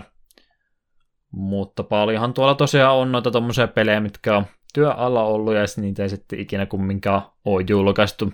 Paljon tämmöisiä tarinoita vielä varmasti olisi löydettävissä monilta muiltakin studioilta. Se olisi jännä, kun pääsis karp- kärpäisenä kattoon lentelemään vaikka sinne Nintendo Holve, että mitäs kaikkia prototyyppejä niillä aikana on ollut, niin siellä olisi varmaan aikamoisia aarteita löydettäväksi. Kuten myöskin kaikilla muillakin pelin kehittäjillä. Mutta semmonen tarina oli se. Ei siitä varmaan se enempää. Saat mennä eteenpäin, jos et okay. halua Die Hardista puhua enempää. Ei mulla Die Hardista ole mitään. Hypätäänpä nyt uutisista taas tähän yhteen perinteiseen osioon, eli romhackingiin. Elikkä... Läh. Se, sekoisin, sekoisin jostain se tode, tode, totaalisesti. Eli, eli nyt on apua. Nyt, nyt jotenkin aj- ajatukset kokonaan. Ajatus menee poikki. Ah. Yksi pelikäännös ainakin, mikä nyt tässä oli Joo. viime aikoina tullut. Joo, missään kohtaa tässä ei lukenut käännös, niin mä menin siksi sekaisin. Hmm. Eli siis pelikäännöksenä Wizardry Empire Staff of Resurrection. Se on japaninkielinen roolipeli ja Game Boy Colorille vuodelta 2000. Ja se on jatko-osa ensimmäille Wizardry Empirelle. Ja keskeräinen käännös tästä pelistä on olemassa jo jonkin aikaa, mutta nyt on vasta niin kuin tehty tä- kokonaan käännetty versio. Varmaan helpottaa hiukan pelaamista, kun ei puolet tekstistä ole japaniksi. Ehdottomasti. En katsonut sen tarkempi, minkälainen spin-offi tämä Empire on tästä perusvisartista olemassa, mutta noin japanilaiset tuntuu tykästyvän tuohon Wizard-sarjaan kovastikin silloin aikanansa. Joo, se on sellainen pelisarja, että on monta kertaa nimeen törmännyt, en ole ikinä itse pelannut. Hmm. Se on just niin se, mikä varmaan länsimaista eniten vaikuttanut tuohon japanilaisen roolinpelin kehityksen tuo Wizard-sarja, että ne aika nopsaa hyppäsi siihen kärrylle mukaan ja varmaan Dragon Questitkin ottanut aika paljon vaikutteita just nimenomaan Wizardista. Just paljon sitä historiaa katsonut, niin se tuo Wizardin nimi hyppää yllättävänkin usein esille, kun puhutaan japanilaisista roolipeleistä. Mutta nuo Wizardit on tosiaan PC-pohjaisia pelejä, todella todella pitkäikäinen sarja. 80-luvun alkupuolella on tainnut eka olla. Jotenka pitkäaikainen sarja, mikä varmaan olisi semmoinen, mihinkä voisi paremminkin perehtyä ehkä tässä podcastissa joskus. Jep. Semmonen. Ja tos... Tosiaan ylipäätänsä on ollut aika vähän nyt näitä käännöksiä tässä viime aikoina, niin sen takia nyt vähän muutakin mainintaa tuolta sivuilta. Joo, halutaan aikaan antaa erityismaininta henkilöille, jotka on tehnyt NTSC-patcheja pala-alueen peleille. Näihin kuuluu muun Secret of Mana, Link to the Past ja Actre, molemmat Actracerit. Kaikki varsin mainita pelejä. Tosin Actracer 2 en ole itse pelata kuin ihan hetken. Mm, joo, Actracer 2 taisi olla semmoinen se kompromissi, oli... että ne taisi dropata sen kaupungin rakenteluituin sitä pois, ja se oli pelkästään side-scrolleri sitten enää. Joo, niin missä se pelasi sitä vähän aikaa, mutta meni siis sillä lämmennyt. Ykköstä tykkäsin kyllä kovasti, kyllä se kaupungin rakento oli se parasta antia siinä pelissä. Hmm. Tasolokasuus oli kuitenkin, oli siellä, siis tasolokasuus oli kuitenkin sitä aika toimivaa, mutta keskinkertaista. Ei siinä mitään hmm. kovin eri, erityistä ollut. Niin, ymmärrät varmaan sen pohjalta, että kun otat sen kaupungin rakentelun siitä pois, niin siinä ei välttämättä sitten enää hirveästi jäljelle jääkään yhtäkkiä. Jep. Ei se muistaakseni kakkosessa hirveästi parempi ollut. Pikkasen viilattu toki, mutta suht samankaltainen semikankea toimintatasoloikka pelkästään tuo Actraceri. Jep. Ja sitten me halutaan vielä täytteeksi mainita pari ROM-häkkiä. Ensimmäinen niistä on Mega Man 7 Refit, joka on ymmär- ymmärrettävästi kyllä Mega Man 7 hieno väädetty, hieno väädetty, hieno säädetty versio. Siinä on muun muassa vähennetty Megapasterista latausaikaa, eli Charge Shotti saa vähän nopeammin. Haavoittamattomuusaikaa on pidennetty, ja sitten fontteja on muutettu klassimman näköisiksi. Minua itse vähän tää hämmentää, koska mun mielestä Mega Man 7 ei, siellä on ihan... Tai siinä ei meillä tule mieleen, että Megabuster tai tuo haavoittumattomuusaika olisi ollut jotenkin siinä ongelma. No sehän on se tota, haavoittumattomuus aika lyhyt siinä, niin siinä saattaa vähän tulla stunnilokkin poikasta, jossa huonosti satut bossifighteissakin ei reagoimaan tarpeeksi nopeasti. Semmoista pientä tosiaan eroa, kun kumminkin Megamenit aika ää, fanit aika kovia on, niin, niin siinä on sitten se riski tosiaan olemassa, tai oli olemassa, kun hypättiin Nessiltä Nessin puolelle, että pienetkin ne eroavaisuudet sitten hyppää silmille, niin tässä nyt on sitä Nessi ja Nessin välistä aikaa tai muutoksia yritetty pikkasen tasoitella. En mä tiedä, onko tämä välttämättä niin välttämätön pätsi olemassa, mutta tuommoinen mielenkiintoinen projekti kumminkin, mitä joku oli tässä alkuvuodesta ruvennut työstämään. Seiskahan nyt kumminkin on vähän semmoinen väliinputoaja, että siitä ei välttämättä ihan niin paljon puhuta kuin niistä kuudesta ekasta, mutta sen jälkeen kun pääsi yli siitä, että ne spriteit on siinä paljon isommat kuin vanhoissa, niin ihan mainio pelihän sekin on. Jep, ja siitähän on olemassa se öö, Mega Man 7, mikä, mikä sen nimi nyt on? Mikä se, se se Famicom niin. Juttu. Oliko, oliko, oliko, oliko se vaan Rockman 7 Famicom tai sinne päin? Joo. Sen olen itse Mistä pelannut mä myöskin. olen tehnyt myöskin Let's Play silloin joskus aikana. Ah, niin muuten olet, totta. Se on, se on varsin mainio. Mutta on kyllä musta alkuperäinen Se, pe- se peli vai mun Let's Play, kumpi? Molemmat oli varsin mainioita. Molemmat oli ihan mainioita. Joo, seiska ihan jees vielä. Kasi on se, minkä kanssa mulla oli vähän ongelmia se pleikkaripeli. Minusta se pleikkariversio, mutta siitäkin on se Famicomin versio, sitä sen pelasin johonkin pisteeseen asti. Vai pelasinko läpi? En muista enää. Liian, mon- liian pitkä aika. Mut joo. Mutta jännä projekti kummiskin. Jep. Sitten mainitaan vielä toinen häkkäys. Conkers Hyrule Tale, joka on Legend of Zelda Link to the Pastin pohjalle tehty fanipeli. Ja ehkä nimestä voi jo päätellä, niin tähtenä pyörii N64 Conkers Bad Fur Daystä Conker. Oletko pelannut alkuperäistä Conkeria? En ole pelannut koskaan Conkeria. Koska, koska ei. Se on myös semmoinen, mikä kyllä kiinnostaa. Semmoinen vähän... vähän Oliko se peli? Joo, on. Mutta sitä varmasti. ei ollut, vai oliko sitä tuossa Xbox Oneille tuli se kokoelma silloin, niin olikohan siinä sitä Conkeria ollenkaan? En ole varma, siinä Conkeria. Si- siinä oli kyllä nuo Banjo-Kazooit siinä kyllä oli. Hmm. Siinä oli myös Nessin Slalomi. Se oli erittäin tärkeä lisäys siihen paketti. Silloin muksuna, kun ei ollut hirveästi valikoimaa pelien kanssa, tuli Nessin Slalomia pelattua aika paljon. Mutta joo, ei ole tullut pelattua tuota pelisarjaa aikaisemmin, kun ne oli 6 justiinsa. Valitettavasti ei ollut mahdollisuutta itsellä sitten niitä pelata myöskin kulttiklassikkoja nuo, missä oli vähän sitä karumpaa huumoria sitten, mitä 90-luvulla oli. Oli vähän enemmän kuin mitä nykyään. Jep. Siinä mielessä vähän kyllä tämä Hyrule Tale kanssa kiinnostaa, että voisi, ehkä jossain vaiheessa voisi huvikseen pelailla. Joo, kyllä se, mä en tosiaan hirveästi tutkinut tätä juttua, mutta mitä kuvia katsoo, niin se huomaa kyllä, että se on Link to the Past päälle tehty, mutta ei se siis tosiaan se enempää ole mitään suoraan spriteja ää, kuitenkaan ripattu, että kyllä kaikki oikeastaan uudestaan tehty. Ainakin näin päällisen puolin näytti siltä. Saatan olla väärässäkin. Tutustukaa itse ja tehkää oma tutkimustyön.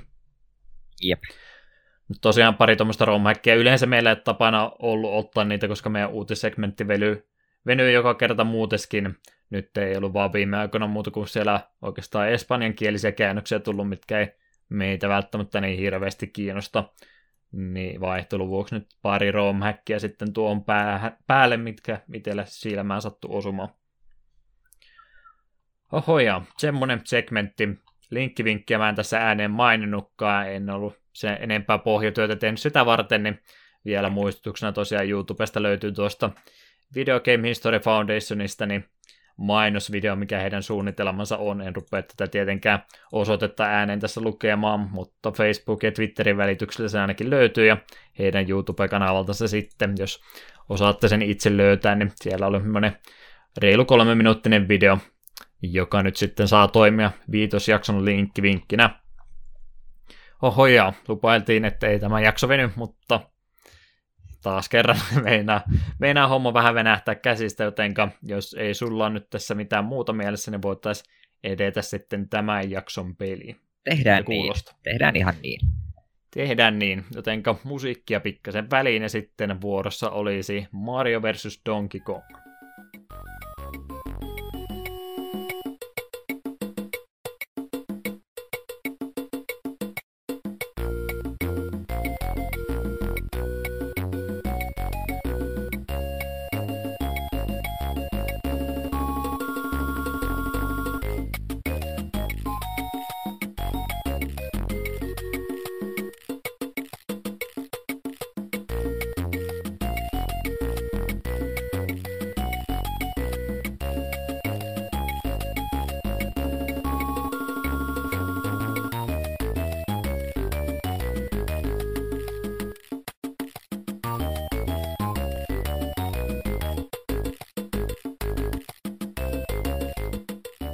Elikkäs Mario vs. Donkey Kong Game Boy Advancelle olisi Takapölkky-podcastin viidennen jakson aihe.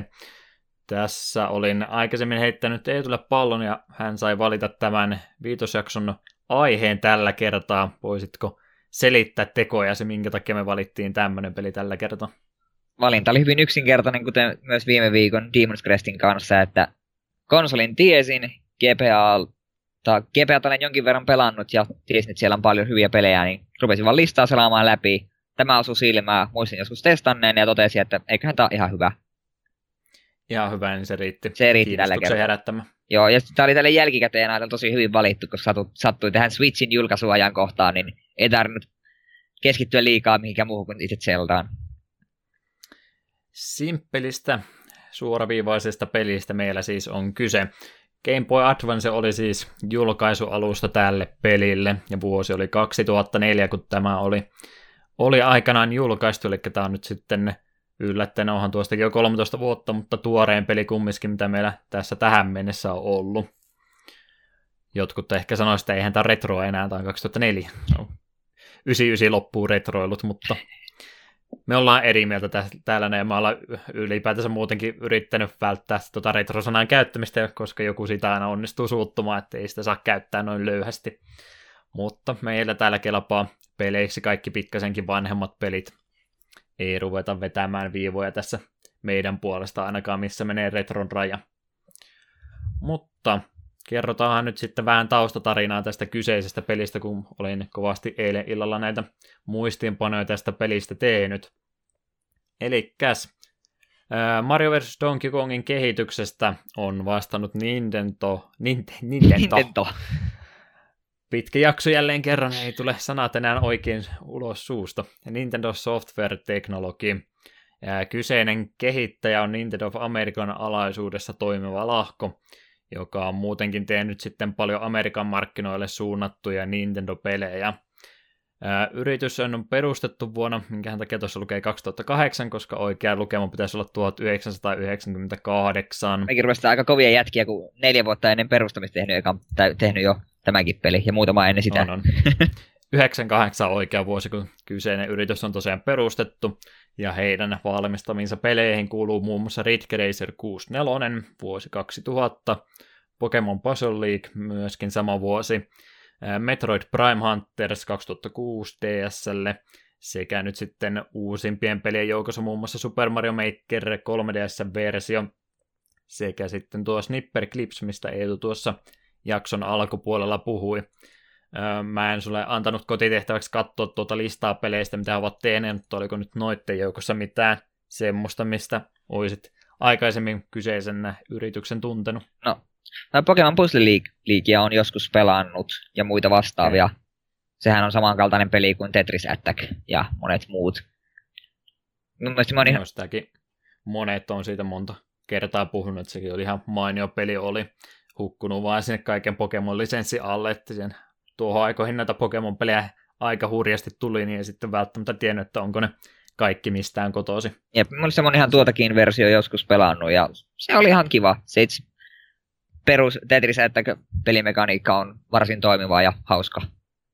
Hmm, ja mitä nyt ulkomuistista muuta, mitä sieltä jää mieleen, sillä on paljon justiin käsikonsolikäännyksiä noista konsoliversioista muun muassa mukana. Sitten siellä oli jotain TN80 Avalanche lumilautailupelejä ja tämmöistä, mitkä nyt ehkä ei meidän niitä suosikkipelejä ole, mutta paljon kumminkin semmoisia, mitä ei välttämättä japanilaisille muutenkaan ollut tarkoitettu, niin siinä mielessä sitten tosiaan siinä hyvä esimerkki just tuo Metroid Prime Hunters. Metroid-sarjahan ei tai Japanissa olla läheskään yhtä suosittu kuin mitä se länsimaissa on. Siinä mielessä ymmärrettävä, että minkä takia heille se käsikonsoliversiokehitys oli aikanaan annettu. Mutta kyllä sieltä paljon, monta kymmentä peliä löytyy ja monet niistä on sitten hyvin myöskin myyneet. Mutta tämän Mario vs. Donkey Kongin kehitystiimissä sitten muutamia nimiä mainitakseni ohjaaja Yukimi Shimura, josta ei hirmuisesti tietoa muuten löytänyt muuta kuin kyseisen yrityksen palveluksessa muissakin peleissä on ollut. Sitten se tuottaja Shigeki Yamashiro, joka toimii nykyään siis Nintendo Software Technologin presidenttinä, ja myöskin Shigeru Miyamoto, josta mä en kirjoittanut esimerkkejä, koska mä oletan, että niitä ei varmaan hirveästi tarvitse. Suunnittelijana tämmöinen omituinen nimi mulle ainakin Wing as Show, mistä mahtaa ollakaan kotoisin, myöskin ollut kyseisen lahkon alaisuudessa pisemmän aikaa. Mutta niillä tuntuu olevan semmoinen aika vakio jäsenistö, jotka näitä pelejä sitten samassa porukassa tekee. Se on varmaan mukava työympäristönkin puolesta, kun siellä ei jatkuvasti nimet ole ollut vaihtumassa. sävellyksestä myös sitten on vastannut Lawrence Schwelder, eli nyt vähän amerikkalaisempaa nimeä tuohon perään, tai länsimaisempaa nimeä ainakin perään. Myöskin ollut sitten tämän yhtiön alaisuudessa pisemmän aikaa.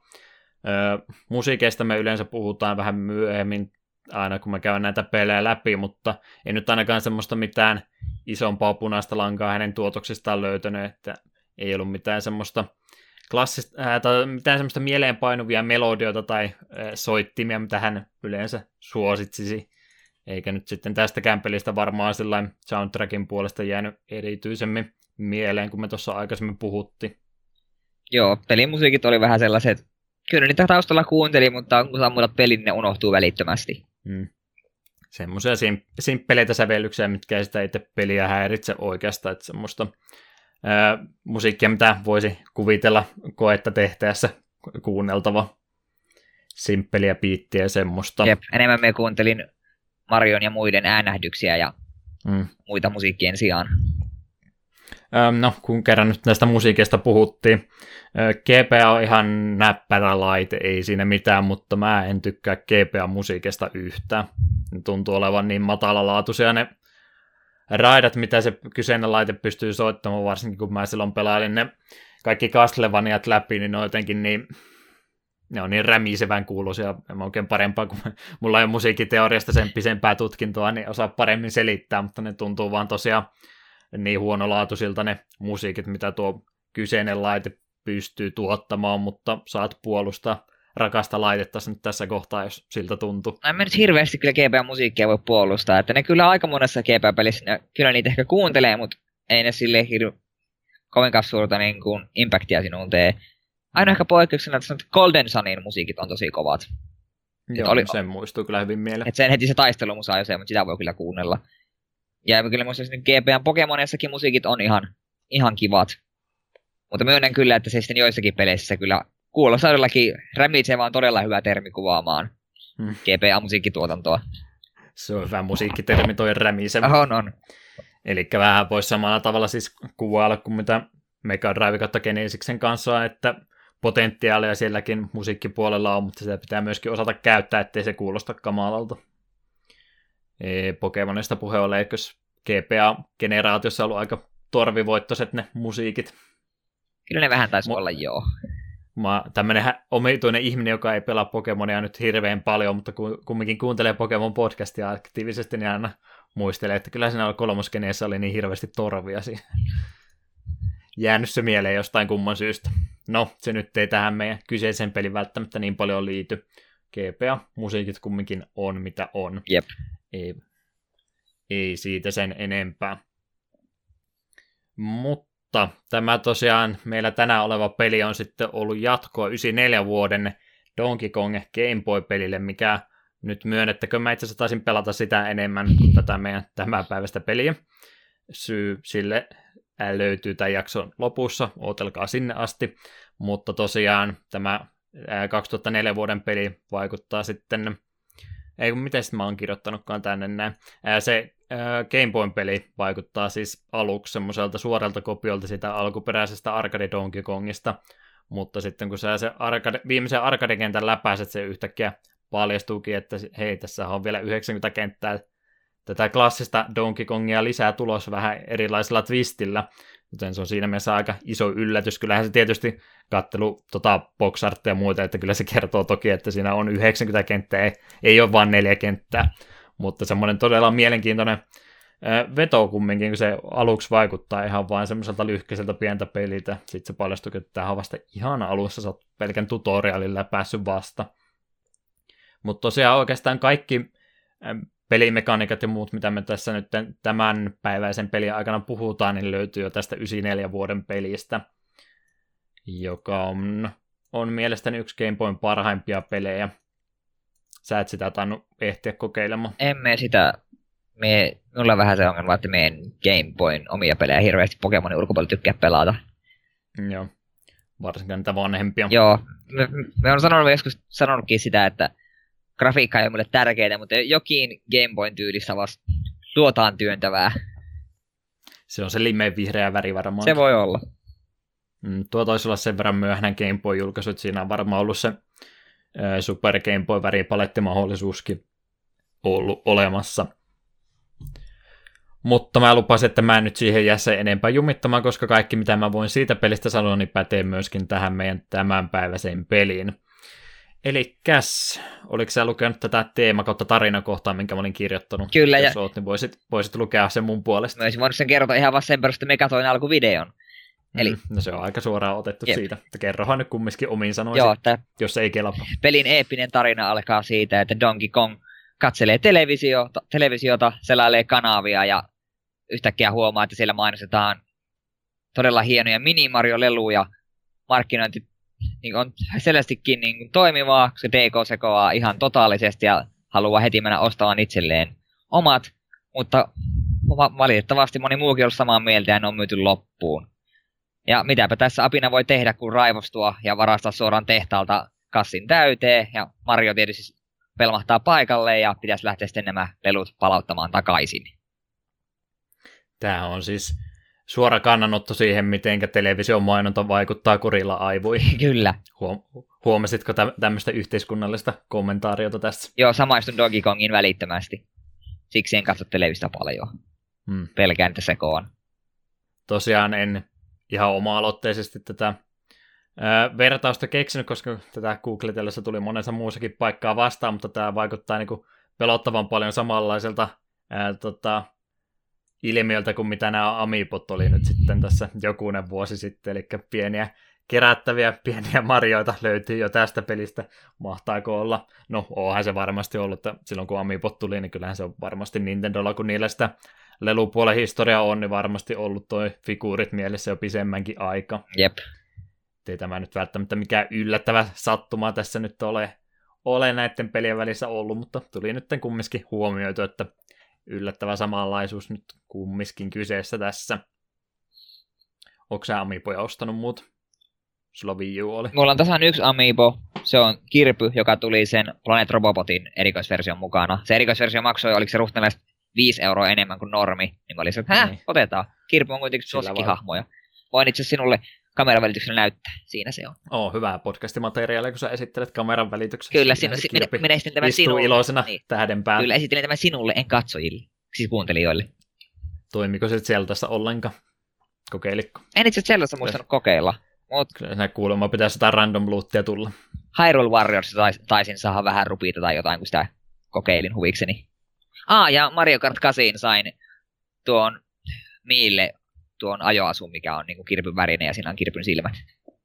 tärkeetä. Vähällä oot kumminkin selvinnyt Amiibojen suhteen. Joo, en mie ihan niinku pelkkiä Amiiboja haluaisi ruveta ostamaan. Pari erikoisversio on pyöritellyt käsissä, että pitäisikö ostaa, että siinä tulee Amiibo kanssa, mutta en mie ottaa mekin 20 rupeaa maksamaan pelkästä figuurista. Hmm. Vaikka niillä onkin, Tulee vaan nousema. niin vaikka niillä onkin niitä efektejä joihinkin peleihin, mutta näh. No, pohjatyö ollaan nyt tehty, että mihinkä tämä peli perustuu, mutta ei oltu nyt sitten vielä pelin mekaniikoista se enempää puhuttu, niin selvitetäänpäs niitäkin nyt, että minkälaista pelistä tässä on kyse. Eli Mario vs. Donkey Kong pelisarja on sekoitus tasohyppelyä ja pusleja, eli pulmia.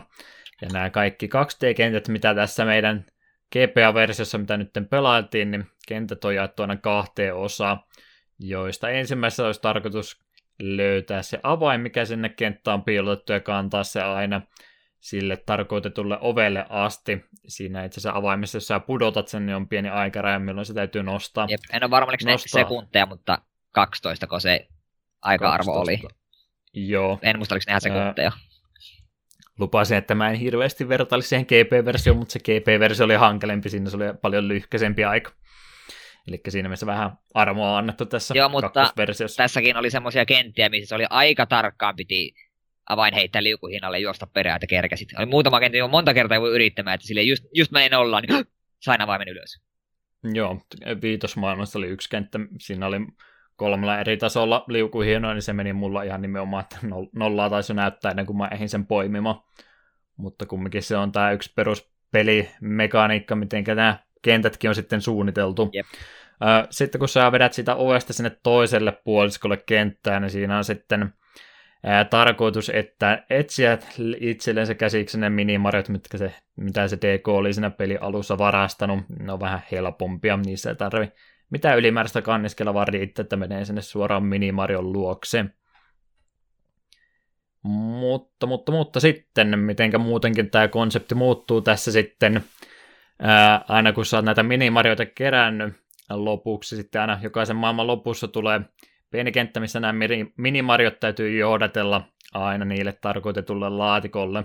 Ne minimariot hyppii siinä Marion perässä aika sillain automaattisesti ne ei hirveästi yritäkään väistellä mitään hazardia, mitä siinä kentän varrella on, jotenka sun tehtäväksi jää, jää sitten oikea reittiä pitkin johdatella ne marjot perilleensä asti. Vähän ehkä semmoista lemminksmäistä vipaa siinä sitten olemassa. Joo, ne oli muista itse asiassa melkein pelin parasta antia. Ne kentät oli kivoja. Ja en tiedä kiinnitkö huomiota, mutta kun menit tarpeeksi kauas niistä, että ne jäi screenin ulkopuolelle, niin minimarit rupesi huutamaan, on Mario! Se oli Joo, paras äänifekti ikinä. Sitäkö voisi voinut kuunnella Kyllä ne Mario! huutelemaan semmoista kimeää tota, saukkia pikkuoravat tyyppistä vinkumista sinne taustalla. Niitä oli vaan tosiaan harmittavan vähän, että niitä olisi ehkä voinut enemmänkin olla siinä sitten, mutta tähän on tyytyminen. Sitten kun ne minimariot johdattelee perille, niin seuraa pomotaistelu Donkey Kongia vastaan, missä tehtävänä sitten on jotain heitettävää tavaraa poimia, mitä se DK ensin viskasi ja Mariota kohti ja viskasi se sitten takaisin tätä korillaa päin.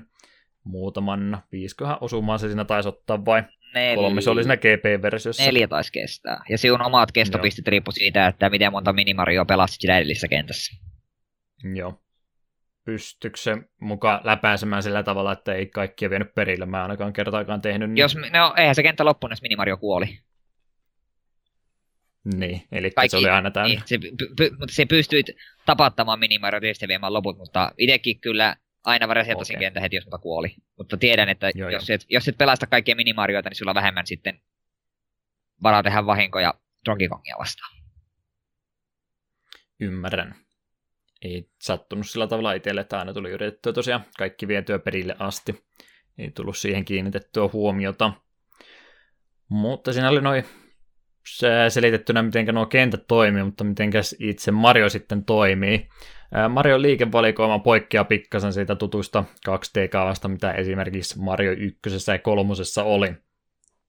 Ja taas ehkä enemmän verrannollinen tosiaan siihen Arcade Donkey Kongiin, eli paljon kiipeilyä löytyy pelistä, löytyy niitä köysiä, mistä pystyy joko eh, hitaasti kiipeämään ylöspäin, tai sitten jos on kaksi vierekkäin, niin pystyy molemmista tarttumaan kiinni ja kiipeän paljon nopsemmin sekä liukumaan myöskin alaspäin. Siinä näkyy ne Donkey Kong-juuret ehkä parhaiten. Ja, ja, ja. muihin noihin tasohyppelytaitoihin sitten kuuluu muun muassa käsillä seisonta, joka ensinnäkin suojaa putoavilta esineitä. Mikä tämä logiikka tässä on? Jos sä nostat jalat taivasta kohti, niin putoo kivi päälle, niin minkä takia ne jalat suojaa sua? Tos, Selitä mulle. Öö, me logiikka on siinä, että Mario jalat on vahvempi kuin sen pää. Tippuu tiiliskivi päähän, niin menee taju, mutta jos sinne appuu kengän Mm. pohjaa vasten, niin ei siinä käy mitään. Hyvin selitetty. Tämä on paras mihin Kelpaa. pystyy. Tosin en ehkä itse rupesi kävelemään käsille, jos tippuu taivaalta tiiliä niskaan. Ne on ehkä se paras ratkaisu siinä kohtaa on se. Mutta mut tällä käsillä seisonnalla sitten muukin hyötytarkoitus, eli kun saat alaspäin ja hyppyä painat, kun tämä tulee tämä käsillä seisonta ensinnäkin, niin siitä voi sitten jatkaa ei yhteen, vaan kahteen korkeampaa hyppyyn, millä pystyy sitten tosiaan pikkasen niitä kenttiä kapuamaan tehokkaammin kuin normaalisti. Jep. Eli hyvin samalla tavalla joutuu- kuin N6, ö, N64 Mario 64 kanssa Mariolla on tripla loikka. Tässä piti vaan aloittaa Mm, siitä käsillä seisonnasta. Ja sitten on myöskin mahdollista suoraan juoksusta, kun käännyt ympäri ja painat hyppynappulaan, niin se tekee semmoisen korkeamman hypyn siitä, mikä vaatii pikkasen tarkempaa ajoitusta, mutta myöskin tarpeellinen kikka. Jep. Ja silläkin on juurensa Mario 64 sivuttaisloikkaan. Jota jotain ikinä Ää. kunnolla mes- mestaroinut, että en, en, en ole Mm. jotenkin ikinä saanut sitä silloin, kun olisi pitänyt. Siksi en speedrunnaa Mario 64. Ehdottomasti paljon siis vaikutteita nimenomaan Mario 64 ottanut, mikä muutenkin oli rakennettu nimenomaan Mario liikemekanikkoja ympärille, mutta aika paljon tässä on sitten vaikutteita myös Mario 2, eli siitä pelisarjan mustasta lampaasta, E- eli peli- noita pelivihollisia pystyy tosiaan poimimaan ja viskomaan. Öö, avaimen pystyy myös nostamaan, oliko siinä mitään muuta kannettavaa vihollisia vaan. Joo, Ei tiettyjä olla. vihollisia pystyy nostamaan. Sitten niitä roskatynnyreitä pystyy nostamaan ja käyttämään heittoaseen. Joo, no niitä oli muutamassa kentässä ainakin. Mutta tosiaan viholliset ei perus Mario tavalla katoa, kun sä hyppäät niiden päälle, vaan sä voit niitä käyttää myöskin sitten jalustoina, mitä muun muassa muutaman piikkiänsä ylittämisessä tarvii hyödyntää ainakin. Eli aika, aika lailla siis tosiaan kombinaatio Mario 2 ja Mario 64 liikkeitä tässä kyseisessä pelissä yhdistetty, vaikka onkin sitten vähän rajoitetumpi peli kuin mitä nämä kaksi esimerkkiä tässä onkin. Ja, ja, ja. Mitäs sitten muuta tuot sanottamaa? Pa- vaarana tässä pelissä tosiaan niitä piikkejä ja muita kenttäsarreja laavaa sieltä esimerkiksi jälkimmäistä kentistä löytyy. Ainoa tapa vahinkoa ottaa sitten on kävellä suoraan vihollisia päin tai niitä projektileja, mitä ne saattaa välillä ampua. Jep. Ja tavasta poiketen myös liian korkealta, jos sä putoat siihenkin kuolee. Yllättikö tää sut, jos sä et ollut aikaisemmin pelannut? Öö, tavallaan, mutta onhan tuota myös nähty sitten muissakin, niin kuin 3D-Mariossa sitä on myös nähty. Tiput korkealta, Mm, no joo. makee. Toki, mutta et sä kuole kerrasta yleensä. Jos tiput tarpeeksi korkealta. ottaa. Okei. Okay.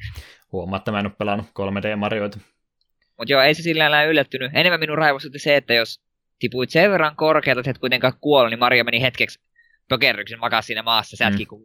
Kalaa kuivalla maalla. Sitten vihollinen lähestyy koko ajan uhkaavaa vaan, se ei nouse. Ei pysty mitään Ja tekemään. mieluummin kuollut vaan kerrasta.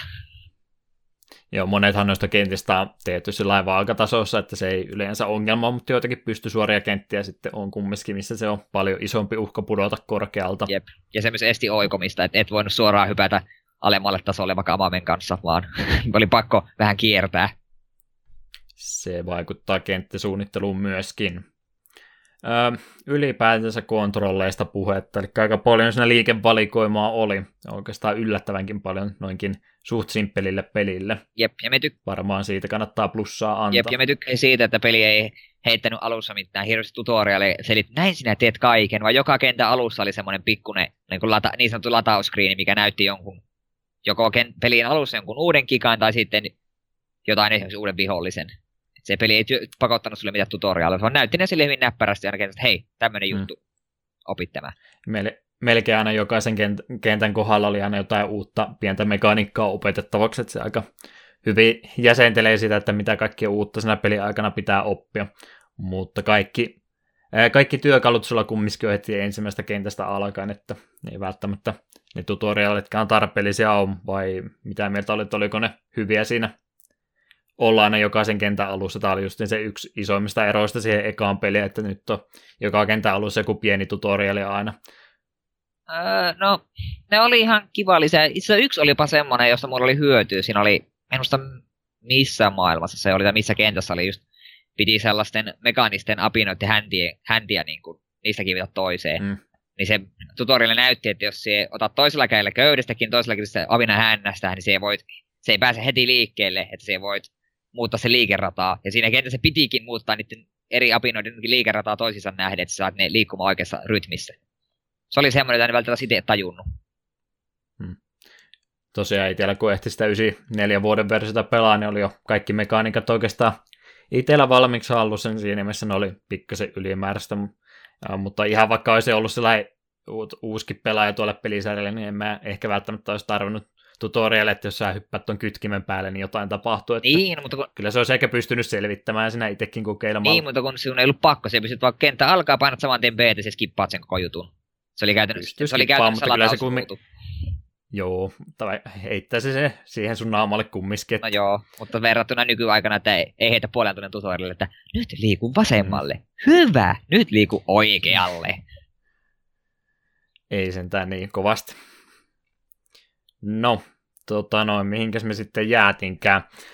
Kaikista näissä kentissä löytyy sitten pikkasen ylimääräistäkin kerättävää, jos haluaa pikkasen kenttää vaikeuttaa etsimällä ja keräilemällä niitä hankalista paikoista.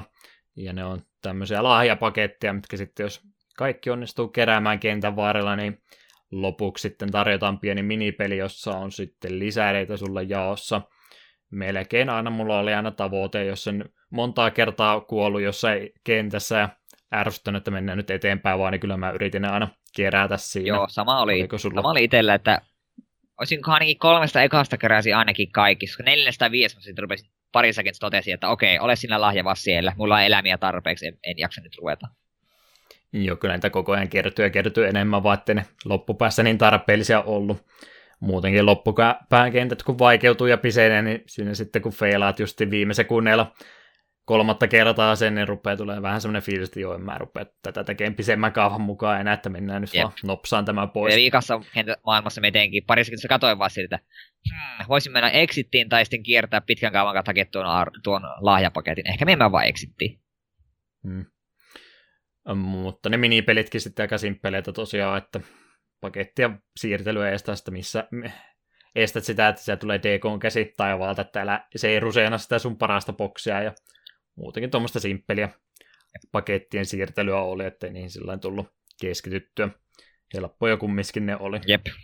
Paitsi se nimenomaan, missä tosiaan on ne kolme laatikkoa ja sä niitä pyörittelet sillä tulee se Donkey Kongin nyrkki sieltä taivaalta, niin se tulee enää lopussa niin hirveän nopsa, että siihen kyllä ei enää reagoi. Joo, menu, niin ainakin... välillä niin tuntui, että se oli ihan koijas minun minkä kerkestä, eikä sitten, haha, mm. me on täällä vasemmalla reunassa, sitten nope, viimeinen tulee sinne oikeaan reunaan tosiaan sitten, kun sillä ei ole ollut niin suurta väliä, että saanko mä nyt yhden lisären vai yhtään, niin mä ainakin rämpytin ne minipelit vaan läpi, että toivot jotain sitä tulee ehkä, että ihan sama, kunhan nyt jonkun annat sieltä. Jep. Yleensä sitten tuli Donkey Kongin naama. Sanoi, että no, nolla elämä. Tuosta muuten Semmoisia pieniä piti, lisäyksiä siihen. Et varmaan sitten myöskään yrittänyt saada sitä high scorea missä kentässä. Tuli se kultain, kultainen tähti. Yrittänyt. Meistä jossain vaiheessa mietin, että onko se jotain hirmuista hyötyä, jos ne kaikista kentissä saa, mutta aika nopeasti totesi, että emme jaksa ruveta. Se, että kun Olevinan pelasin ihan hyvin, niin jäi sadan pisteen high scoreessa, niin sitten aha, okei. Okay. Mm. Että vähän nopeammin nyt mennä, ei sitten. Mm, jos näistä haastetta tosiaan on nopsa ne kentät sitten myöskin tehokkaasti läpäistä, jos haluaa optimoida tätä pelaamista, mutta mä en nyt ainakaan siihen tässä vaiheessa halunnut vielä lähteä. Jep. Ää, muita elementtejä, mitä noista kentistä löytyy, tosiaan puhuttiinkin jo, mutta siellä löytyy niitä liikkuvia platformeja, mitä yleensä juttuja aina 2D-tasoloikissa on. Seiniä, muutamia räjäytettävää on popomppeja, sieltä löytyy. Tämä pitää rikkoa. Liukuhiina aika vakio elementti heti pelin alusta asti.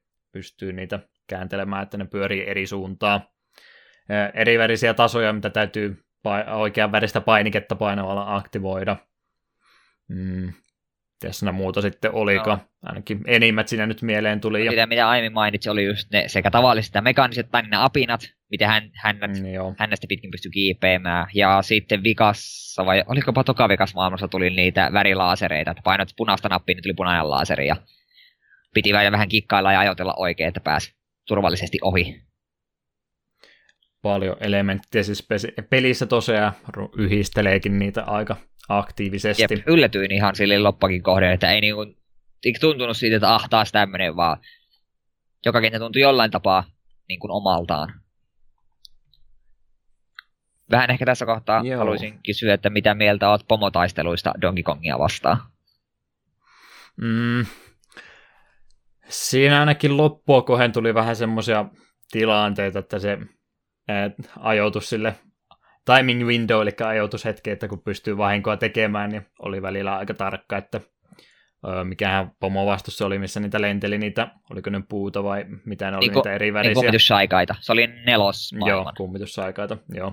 Se ainakin siitä eteenpäin vähän tuntuu olevan semmoinen, että vähän kiire meinasi tulla, että sai sitä vahinkoa tehtyä ilman, että ei itse tota ensin ottanut vahinkoja ja sitä myötä pudottanut sitten aina sitä esinettä, mitä piti heittää. Jep. Mikä on semmoinen pieni tasoitus, että jos sä kannat jotain esinettä, siinä otat vahinkoa, niin sä et kuole kumminkaan, sä vaan pudotat sen boksia hetki, että oot sinne tunnissa ja sitten voit yrittää uudestaan.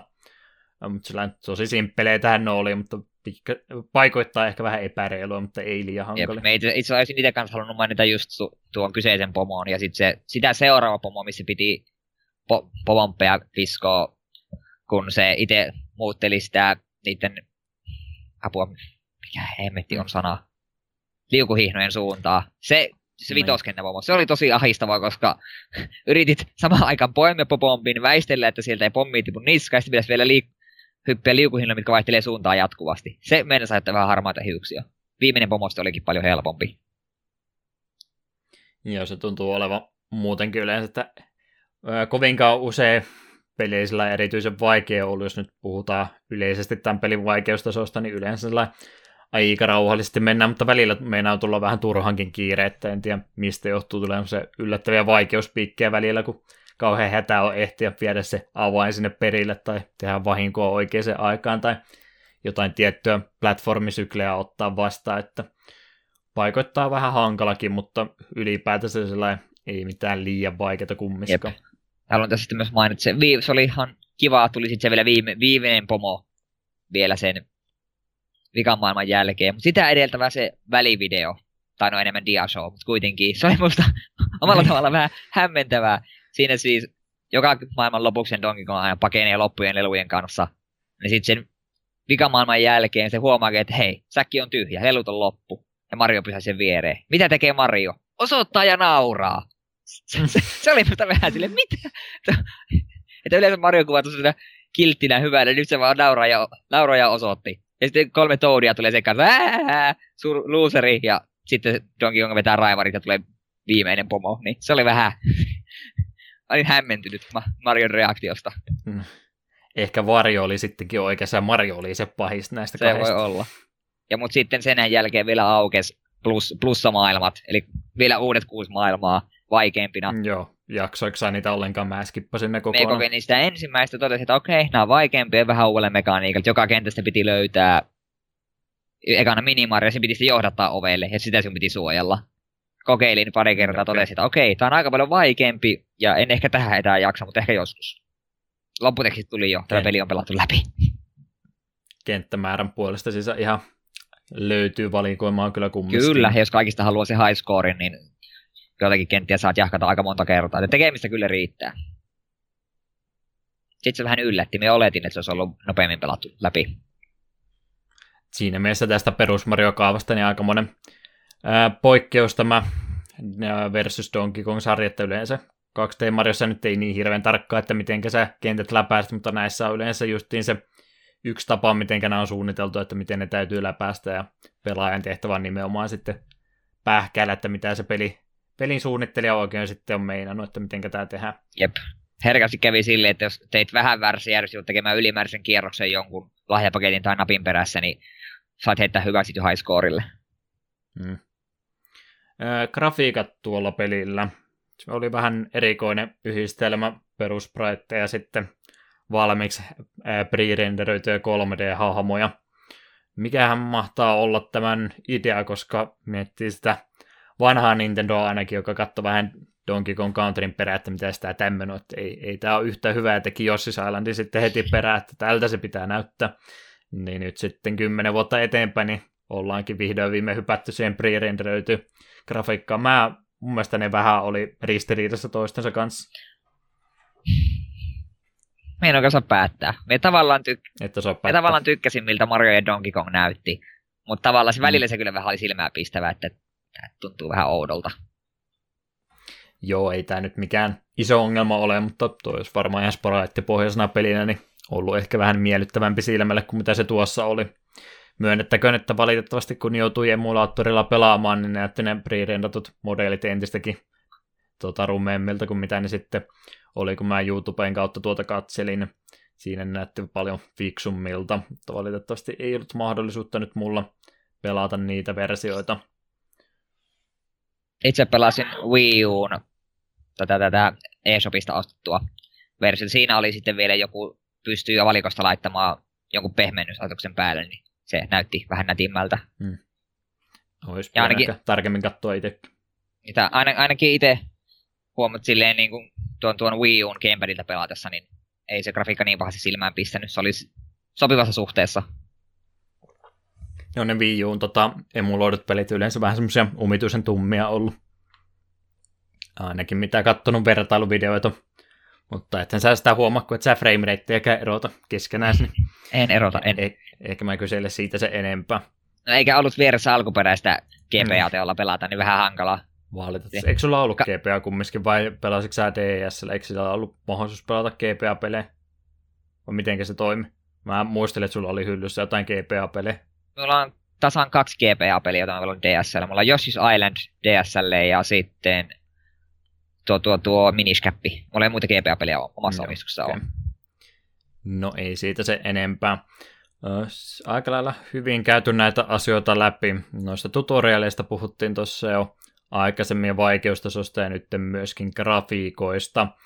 Muuta mainittavaa, mitä mä tästä kyseisestä pelistä halusin sanoa, mitä ylimääräistä tietoa tästä kyseisestä pelistä löysin. Tätä peliä esiteltiin ensimmäisen kerran E3-messuilla 2002, kantoi silloin nimeä Donkey Kong Plussa. Eli ehkä siitä tulee ilmi, että oli nimenomaan tarkoitus olla justiin jatkoa tälle 94 vuoden Donkey Kong-pelille, mistä mä nyt liian monta kertaa tässä on ehtinyt mainittamaan. Se ero tuossa esittelyversiossa oli, että siinä oli mahdollisuus luoda kenttiä GameCuben välityksellä.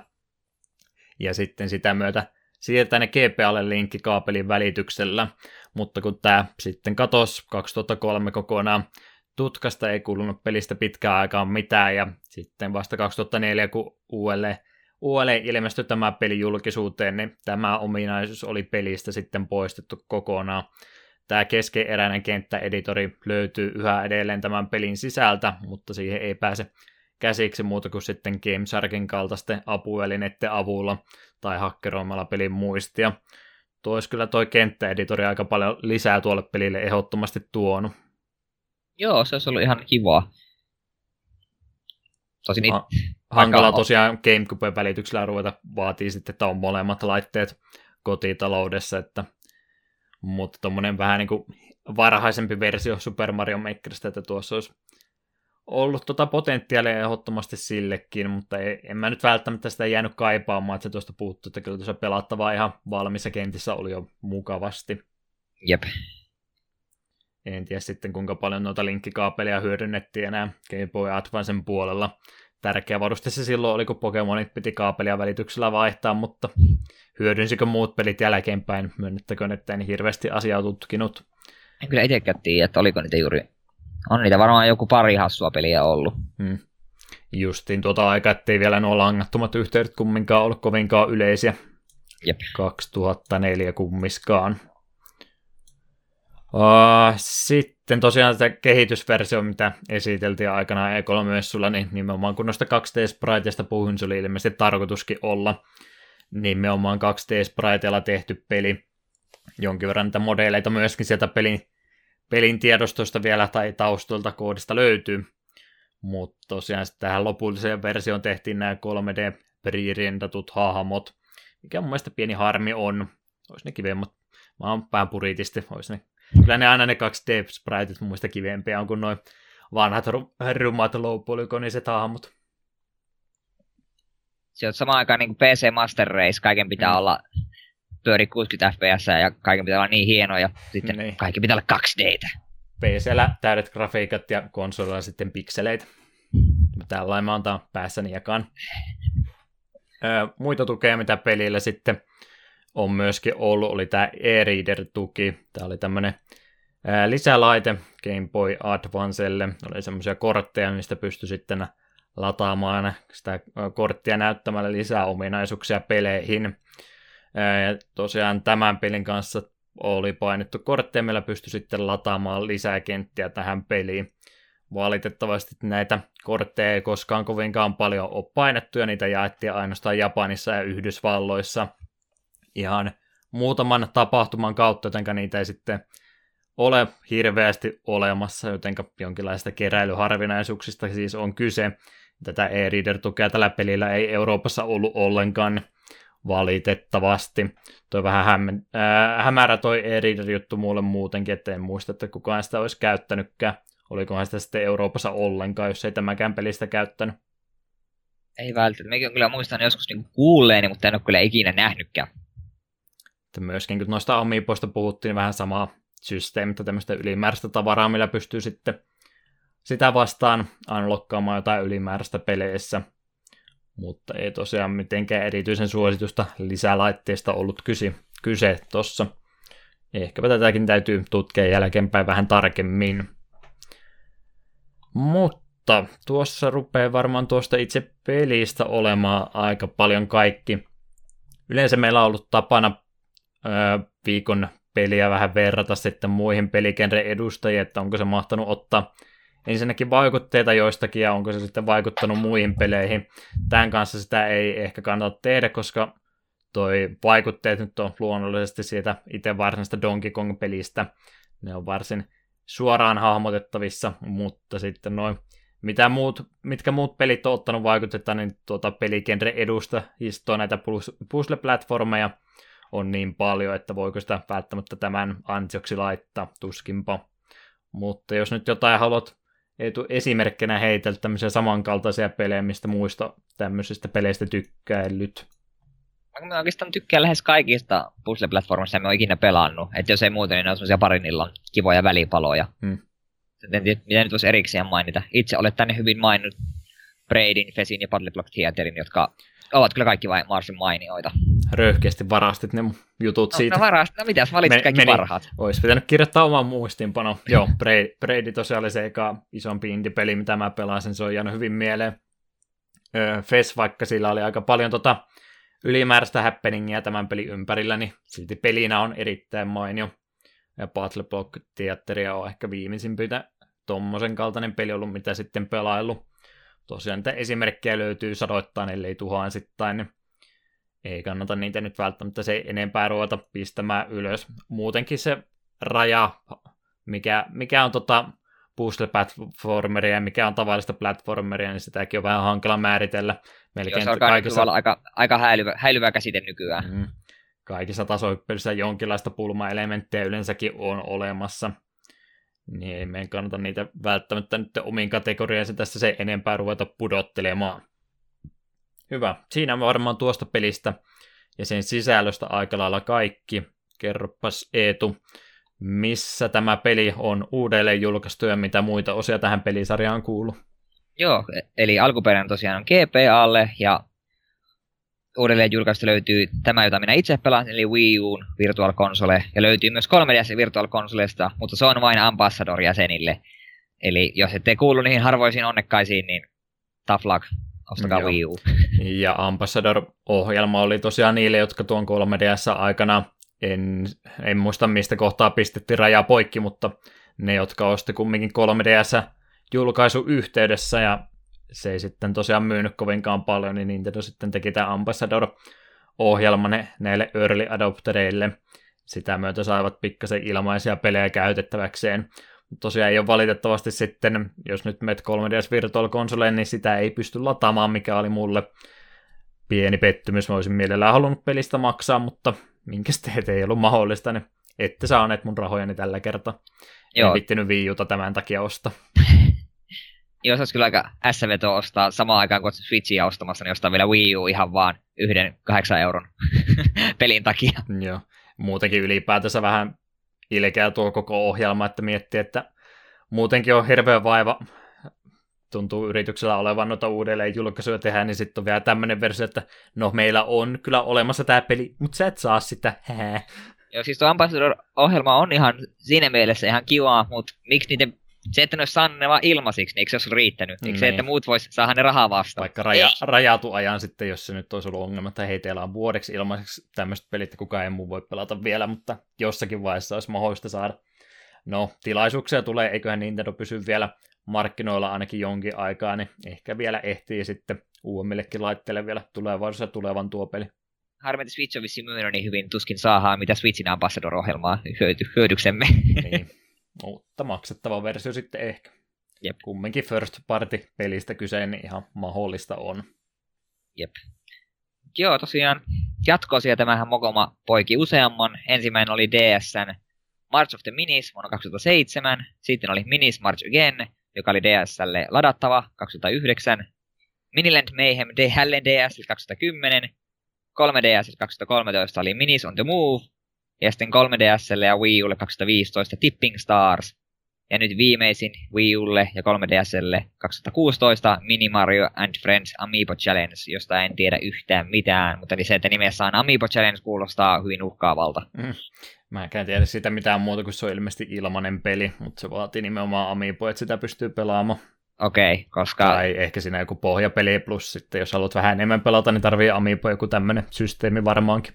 Okei, se aina herättää huolta, jos nimessä on Amiibo. Esimerkiksi te Wii Ulle tuli se Animal Crossing, mikä, mikä nyt olikaan, joka käytännössä vaati sen, että sulla piti olla Amiiboita, ja sit saanut oikeastaan mitään irti. Se oli aika monelle aika karvas pettymys. Se oli käytännössä oli joku Mario Partin kautta Monopolin tapainen lautapeli. Okei, okay. enpä ole kuullutkaan. Mutta joo, paljon jatkoosia kyseiselle pelisarjalle kumminkin tullut. Kannattava on siis ilmeisesti ollut. Onko meillä muuta Mario vs. Donkey Kongista suht simppelistä pelistä kumminkin kyse, mutta kyllähän tästäkin juttua jälleen kerran löytyy. Jep. Joten suositukset. Kannattaako pelata tätä GPA-versiota, mutta ainakin meillä nyt ei kokemusta tai noista myöhemmistä olla. Niin, niin ylipäätänsä sanoa, että jos noin muutkin osat on samankaltaista, niin kannattaakohan jotain näistä kokeilla? Mitä mieltä Kyllä. oot? No siis jos tykkää puzzle-platformeissa, jossa tämä pääpaino on enemmän ehkä sillä puzzleilulla, että niin kyllä mä voisin suositella. Niin mm. Niin muista siis se, esimerkiksi just tämä Wii Uun Virtual Consolessa oli mitään 8 euroa, kun se maksoi, niin kyllä minä omasta mielestäni koen, että sain rahallinen vastinetta muutenkin kuin vain podcastin takia. Ihan kohtuullinen hinta. Kyllä se kahdeksan jälleen kerran sanoit, että se viisi olisi se paljon mukavempi numero, mutta ei se kahdeksankaan liikaa ole. Mä ehkä tiivistäisin suositukseni siihen, että tämä nyt ei välttämättä varmaan noista kaikista muista sadoista puzzle-platformereista sillä tavalla erotu edukseen, että tämä nyt ei välttämättä ole välttämättä se paras mahdollinen valinta, mutta ihan pätevä pulmatasohyppely kumminkin kyseessä.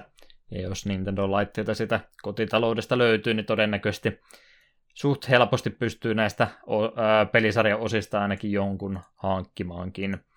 Kokeilla ainakin kannattaa yhtä. Siinä on varmaan meillä kaikki tästä pelistä, jotenka eiköhän siirrytä sitten pikkuhiljaa tämän podcastin viimeisiin sanoihin. Pidetään pieni breikki ja vedetään sitten tämä jakso päätöksensä.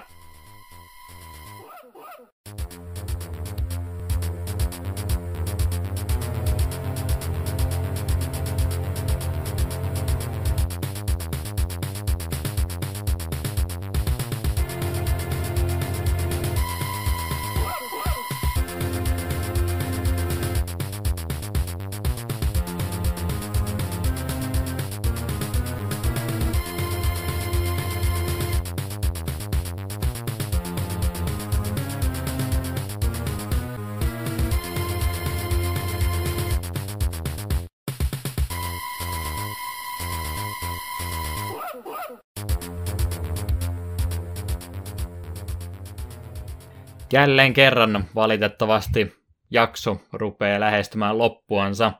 Kaikista uhkailusta huolimatta ei tästä lyhyt jakso kummiskaan tullut. Kaksi ja puoli tuntia heilahti jälleen kerran täyteen ihan vaikka ei yrittänytkään. No, ehkä tämä on nyt se meidän jonkinlainen vakiomitta, kuinka paljon tai kuinka pitkä näistä jaksoista tulee, ei stressata siitä, ei meillä mitään tarvetta varsinkaan enää ole, kun meillä tuo rajaton SoundCloud-jäsenyys on, niin ei meidän tarvi minuutteja laskea, kuinka pitkiä näistä jaksoista sitten tuleekaan.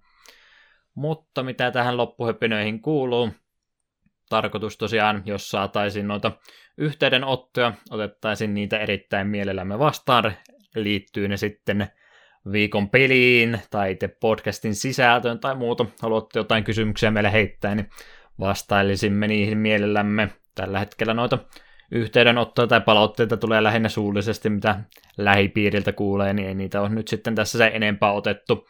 Mutta ihan joka ikinen on vaan tervetullut lähettämään kyllä noita kysymyksiä, ei me ruveta niitä se enempää jaottelemaan. Joten lähettäkääpähän niitä ihmeessä osoitteeseen takapolkky at gmail.com, eli ilman niitä öönpisteitä. Mutta tulevaakin jaksoa meillä on jälleen kerran luvassa. Meillä on aina mietitty muutama jakso eteenpäin, että mitäs olisi luvassa. Mitäs meillä nyt sitten Eetu tuleva olisi tuomassa. Seuraavalla kerralla meillä on jälleen Juhan valitsema peli. Jakso tulee ulos 33. ja peli on Puzzle Quest, joka on julkaistu kutakuinkin kaikille mahdolliselle. Että varmaan helmitaulustakin kohta peli löytyy jo. Joo, mikroaaltouunista löytyy ja Apple Watchilla pyörii ja vähän niin kuin Doominkin pyörii kaikilla laitteilla, varmaan Puzzle Questikin pyörii kaikilla laitteilla. Jep. Ja sitten siitä jälleen, kun hypätään ajassa eteenpäin kaksi viikkoa, niin on taas tasoloikkaa James Bond. Ei Bond, vaan Bond. Po- ei Bond. Joo, tää oli tää, me mietittiin tätä jo ennen kuin me saatiin ensimmäistäkään jaksoa paketti, että mitäs me tehdään seiskijakson kanssa, kun meidän toi numerointitapa on 00 ja sitten se yksi numero perää. Nämä ekat jaksot sitten to, tosiaankin 007 mainio tilaisuus tehdä jostain James Bond-pelistä, mutta ei mulle tullut oikein mitään lisenssipeliä mieleen, niin otettiin nyt sitten tuommoinen vanhempi peli, oli noita vanhoja tasohyppelyitä tai trilogia olla James Bond-pelejä. Pelattiin semmoisella kalahahmolla. Mä en kirjoittanut siitä noita alustoja ylös, millekä kaikille ne on tullut, mutta tosiaan noita koti useammalla pyörii. Ja ainakin Mega Drive-versio tuosta ensimmäisestä James Bondista on olemassa. Eetu varmaan ehkä pelaa sen Mega Drive-versio, jos oltiin samalla aaltopituudella. Joo, voisin sen pelata. Joo, ja mä varmaan itse sitten hyppään tuon Amigan kelkkaan, koska mulla pikkasen pikkasen historiaa edes on Amigan kanssa, niin saadaan vähän monipuolisuuttakin, ei ole pelkkiä konsolipelejä sitten tässä kyseessä. Jep. Ja jos... Suht samoin kaltaisia pelejä, kuin, tai siis tota, versioita kaikki on, niin pitäisi mitään isompaa eroa olla. Jep, ja jos joku miettii, että onpas, onpas typerää pelin nimi, niin voi voi, kakkososan jatkonimi on Codename Robocod. Minä, tahan, minä haluan taputtaa sille, se on, se on vaan niin kaunista mikä se kolmonen sitten oli, mä sen katoin kyllä, mutta ei ole unohtama. Oliko se just se Splash Gordon? Tai joku sinne? Ää, se oli, niin, ja me puhuttiin se Splash Gordon, taisi olla työnimi, mutta siinä oli... Ai niin, joo, joo, niin taisi ollakin. Mutta harmi, kun Splash Gordon tuli na- naarettua makeasti sille, kun luin siitä. No, kumminkin tommonen unohdettu pelisarja, rakkautta jaetaan sille, koska me ollaan, ollaan takapelkky-podcast ja me voidaan valita pelejä ihan omaan päämme mukaan.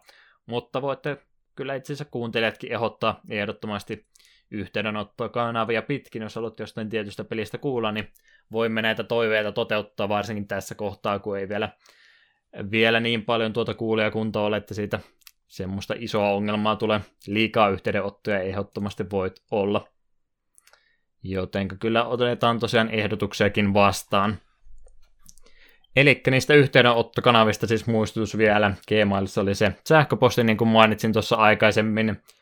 Kotisivut löytyy osoitteesta takapolkku.com sekä myöskin meidän sivut löytyy Facebookista ja Twitteristä sekä Steamissäkin nyt sitten on se peliryhmä, mihinkä vielä kukaan oikeastaan, no yksi henkilö sinne taisi eksyä jo, mutta sieltäkin meidät myöskin tavoittaa. Me puhuttiin tuossa podcastin alussa, että me ehkä voitaisiin pikkasen enemmän noita sosiaalisia medioitakin hyödyntää, vaikka retweetata tai sun muuta noille uutisotsikoille, mitä me tuossa viikon aikana kerätään, niin ei tule semmoisia pari viikon taukoja, kun sinne ei tule yhtään mitään mainintoja.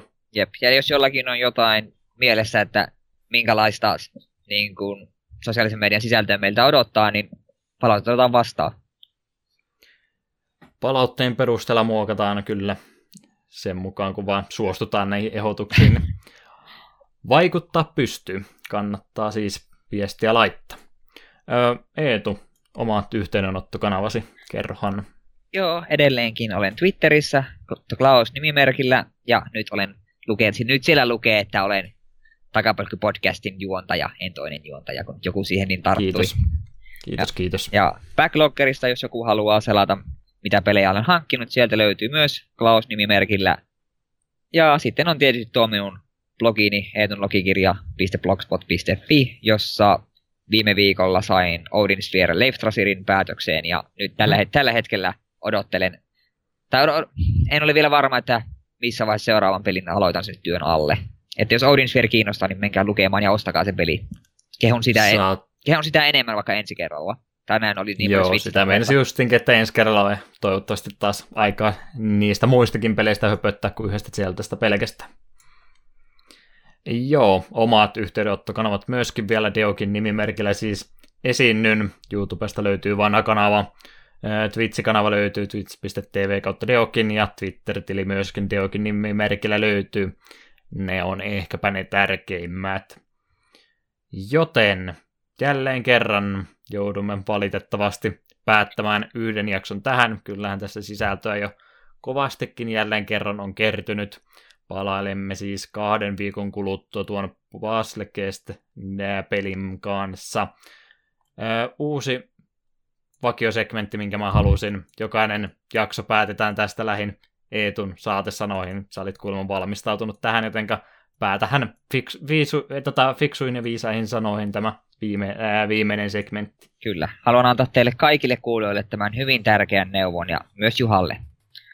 Jos epäilette, että joku tuttunne on noita, niin selvittäkää vain, että painaako hän yhtä paljon kuin ankka.